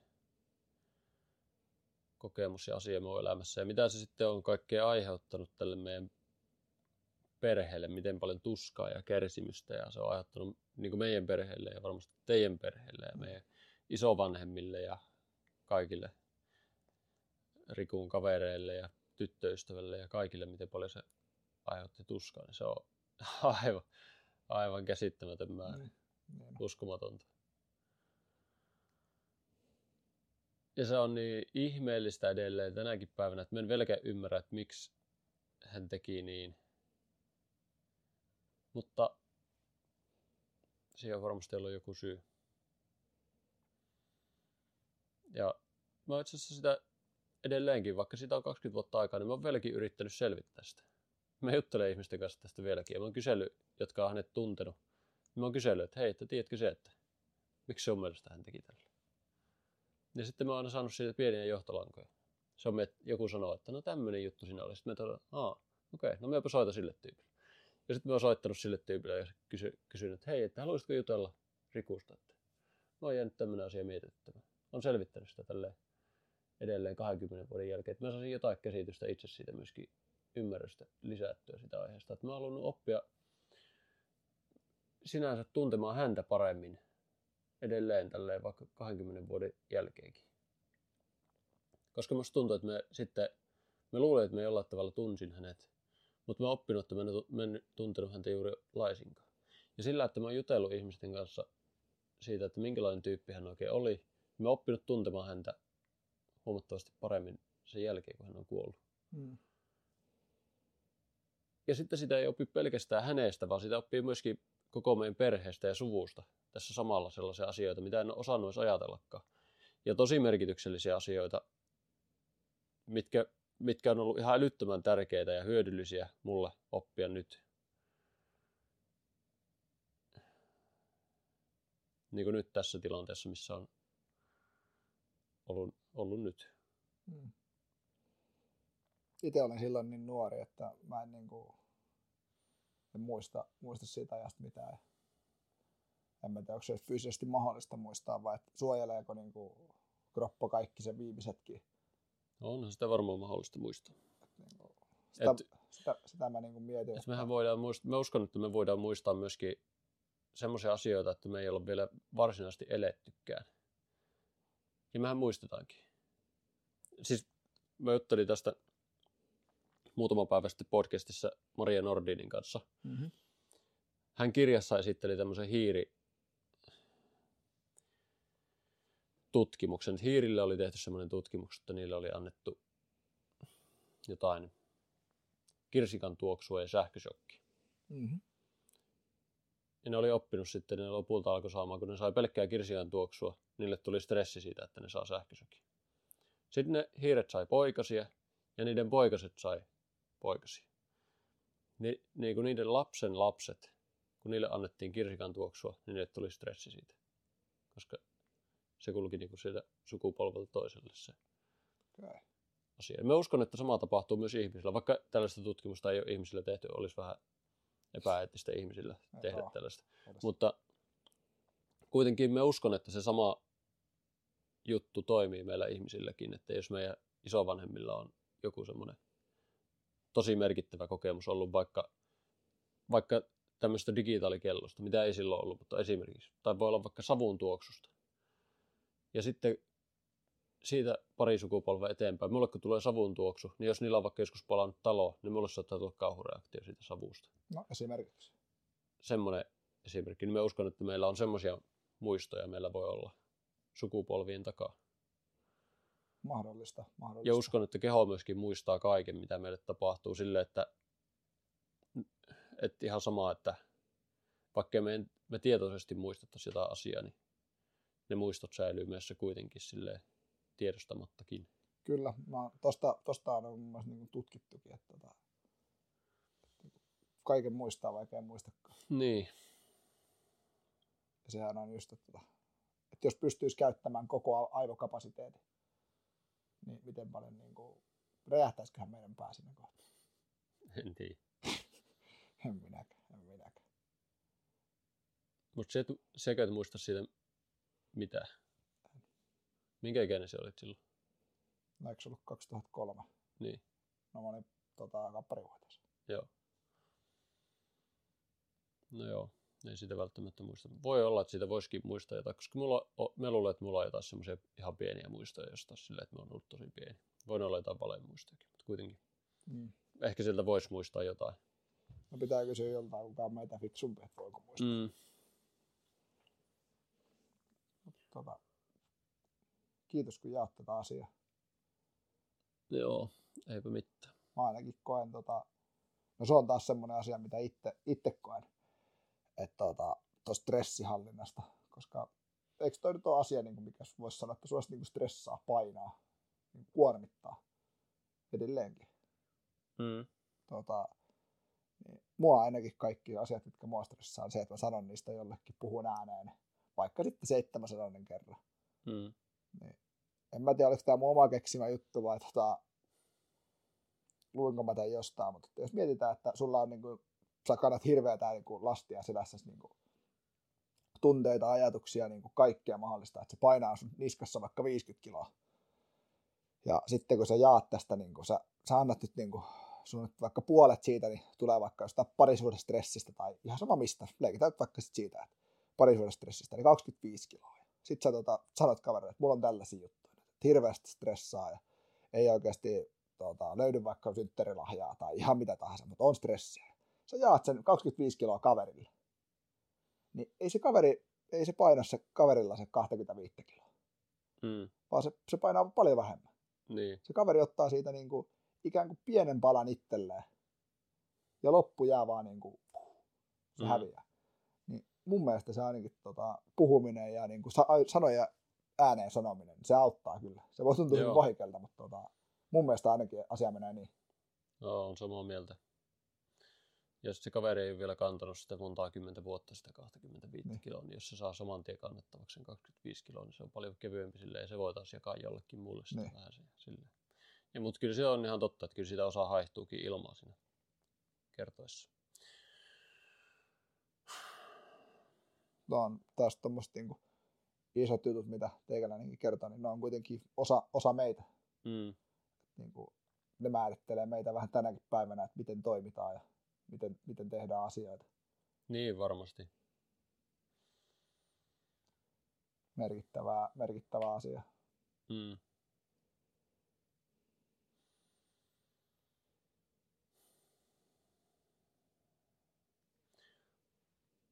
Sitten tuli jotain muitakin asioita mieleen, mitä voisi olla joku, siis vaikeita asioita elämässä, mutta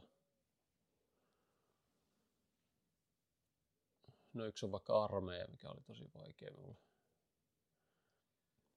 Etenkin se, että miten se sitten päättyi, kun mä sain siellä, mä sain ton, mä olin tiedustelujoukoissa ja sitten sain armeijasta ton kivääripassin, eli mä en päässyt sinne tiedustelujoukkoihin, vaan, vaan jääkärijoukkoihin, niin se oli semmoinen iso pettymys. Vaikka ei sillä periaatteessa ole mitään merkitystä. Mutta se oli vaan silleen, että me luulimme, että me oli mennyt ihan hyvin se armeija. Mutta sitten me sai ainoana alikersanttina kivääripassin. Niin sitten ehkä siinä vaiheessa me viimeistään, en mä kyllä ymmärtänyt sitä heti silloin, mutta se on ollut semmoinen, mikä on opettanut aika paljon johtajuudesta, että mä tajusin, että miten persettä se armeijan johtajuuspuoli meni mulle. No miten se nyt sillä? No, niin. En tiedä. Se vaan ei ollut silloin sellaisia valmiuksia hoitaa sitä hommaa. Sitten sama homma yrittäjänä. Ei se nyt voi sanoa sama homma, mutta yrittäjänä kuitenkin tein konkurssin 2015. Sain siitä talousrikostuomion 2022 törkeistä kirjanpitorikoksista ja törkeistä velallisen epärehellisyydestä. Se oli vaikea kokemus. Ja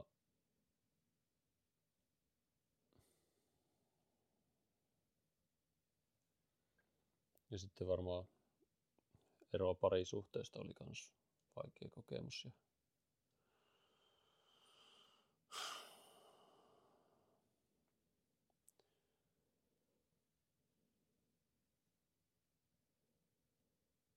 eikä edes välttämättä se ero parisuhteesta ei edes ollut niinkään vaikea, kun sitten, sitten sen parisuhteen jälkeen me tapasin yhden, yhden tytön, jonka kanssa sitten,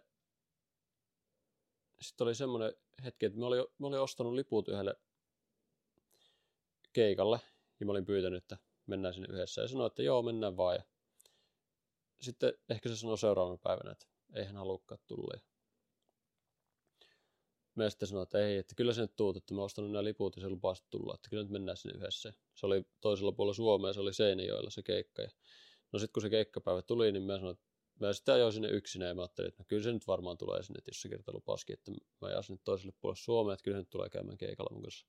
Mutta ei sitten tullut ja mä ajoin sinne yksinä ja kävin yksinä siellä keikalla ja ihmettelin vaan, että mitä helvettiä mä teen toisella puolella Suomea, miksi mä oon ajanut tänne ja miksi me on näin idiootti, että me on, mä niin kuin kuvittelin, että se tulee, vaikka se oli sanonut ihan varsin selvästi, että se ei ole tulossa sinne. Ja näin, se oli aika vaikea päivä. Ihan varmasti. Ja sitten se seuraavana päivänä se sanoi, että joo, se, se tyttö sanoi, että ku, tota, me sitten varmaan silloin, kun keikkailtana me kotiin laittaa sille viesti, että joo, että mä oon nyt täällä, että, että ootko tulossa, niin sitten se seuraavana päivänä vaan sanoi, että joo, että olin treffeillä, että sori. Ja sitten se oli aika semmoinen.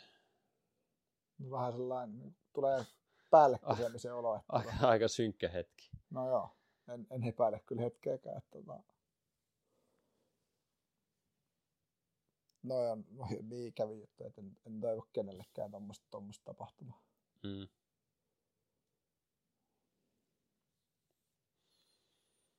Se, mitä tulee tuosta, mulla tuli tuosta, armeijan niin kuin kokemuksesta ja tuosta, tuosta, että miten se sitten sodan ja sijoitus meni ja mitä puhuttiin, en muista puhuttiinko silloin valmennusaikana vai se, että niin kuin, jos olet valmennussuhteessa tai valmentajana, niin annoitko, sä sanoit mulle, että teetkö sä itse aina kaikki asiat niin hyvin kuin sä olisit voinut tehdä.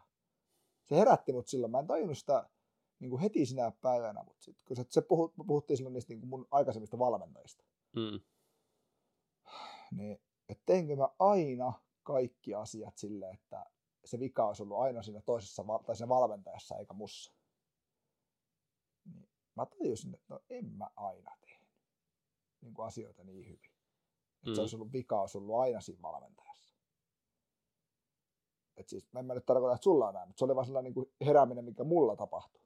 Ja mulla kävi ihan sama juttu tuossa armeijassa, että mäkin sain en niin mieluisen sodan ja sijoituksen, mitä mä olin kokenut. Että mä olisin mm. ansainnut ja niin kuin, mä, mä tein kanssa niin kuin hemmetin hyvin hommia Intissä.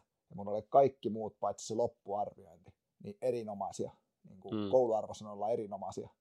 Ja sitten mun sodan ajan se loppuarviointi, niin se oli niin kuin kouluarvosanoilla hyvä. Mm ja ihan, niin kuin, ihan niin kuin erilainen. Et niin kuin se, oli, se oli vähän semmoinen ihmeellinen asia. Sitten mä tajusin, että ehkä, ehkä mä olisin voinut tehdä vielä asioita jotain toisin. Niin. Joo, siis kyllä mä olisin voinut tehdä paljonkin asioita toisin. Hmm. Että semmoinen, mitä jäänyt mieleen, niin itse oikasi aika monessa paikassa. Ja en tehnyt juttuja oikeasti. Siis mä oikasin varmaan kaikissa mahdollisissa paikoissa, missä oli mahdollista oikasta. Ja en ollut silloin semmoinen tyyppi, että me olisi kiinnostanut hirveästi mikään. No. Että en mä tiennyt, minkä takia me oli siellä armeijassa ja ei mua kiinnostanut se koko armeija oikeasti, että se en, ei mulla sinänsä mitään valittamista siinä ole siinä arvostelussa, että se olisi ollut jotenkin, se oli ihan oikeudenmukaista varmasti, mutta sitten mutta kyllä se jäi mieleen semmoinen, että että oikeasti kaikki muut pääs läpi tämän homman, paitsi minä. Eikä mua nyt hylätty ihan täysin, vaan mut en vaan päässyt tiedustelujoukkoihin. Mutta kyllä semmoiset, semmoiset kokemukset herättää ajattelemaan, ei vitsi, että onko me oikeasti näin huono. No, mutta ne kasvattaa ja ne opettaa. Mm. Koska ilman niitä vastoinkäymisiä, niin no, ei taas oltaisi tässä tilanteessa. Niin. Ei oltaisi opittu, kasvettu niistä hommista. Mä, mm. mä oon sitä mieltä. Totta se, se mikä ei tota, Se mikä ei tapa, niin se vahvistaa. Mm, Aika kliseinen sanonta, mutta tota, totta. kyllä se ehkä niin menee.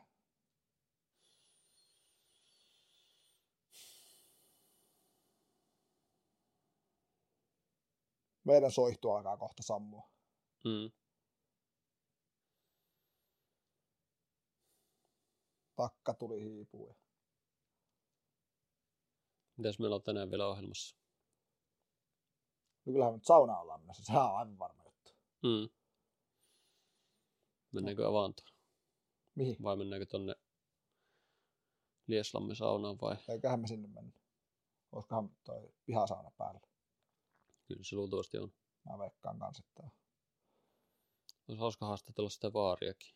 ois. Se pitää, se pitää tota, kysyä vielä tänään, Mm. jos te olitte tänään nähdessä. Niin ei meidän mikään pakko tänään lähteä, että kyllä sitä voi olla, että huomennakin, mutta se olisi hauska haastatella häntä. Hänellä olisi paljon tarinoita kerrottavana. Olisi.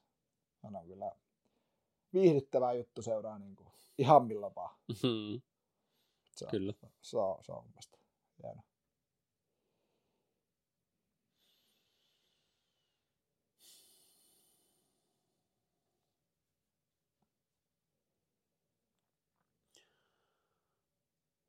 Joo, meidän leir- leirit tulee sammuu ja kaikki hyväkin päättyy aikanaan, kuten myöskin tämä podcast-jakso. Ehdottomasti.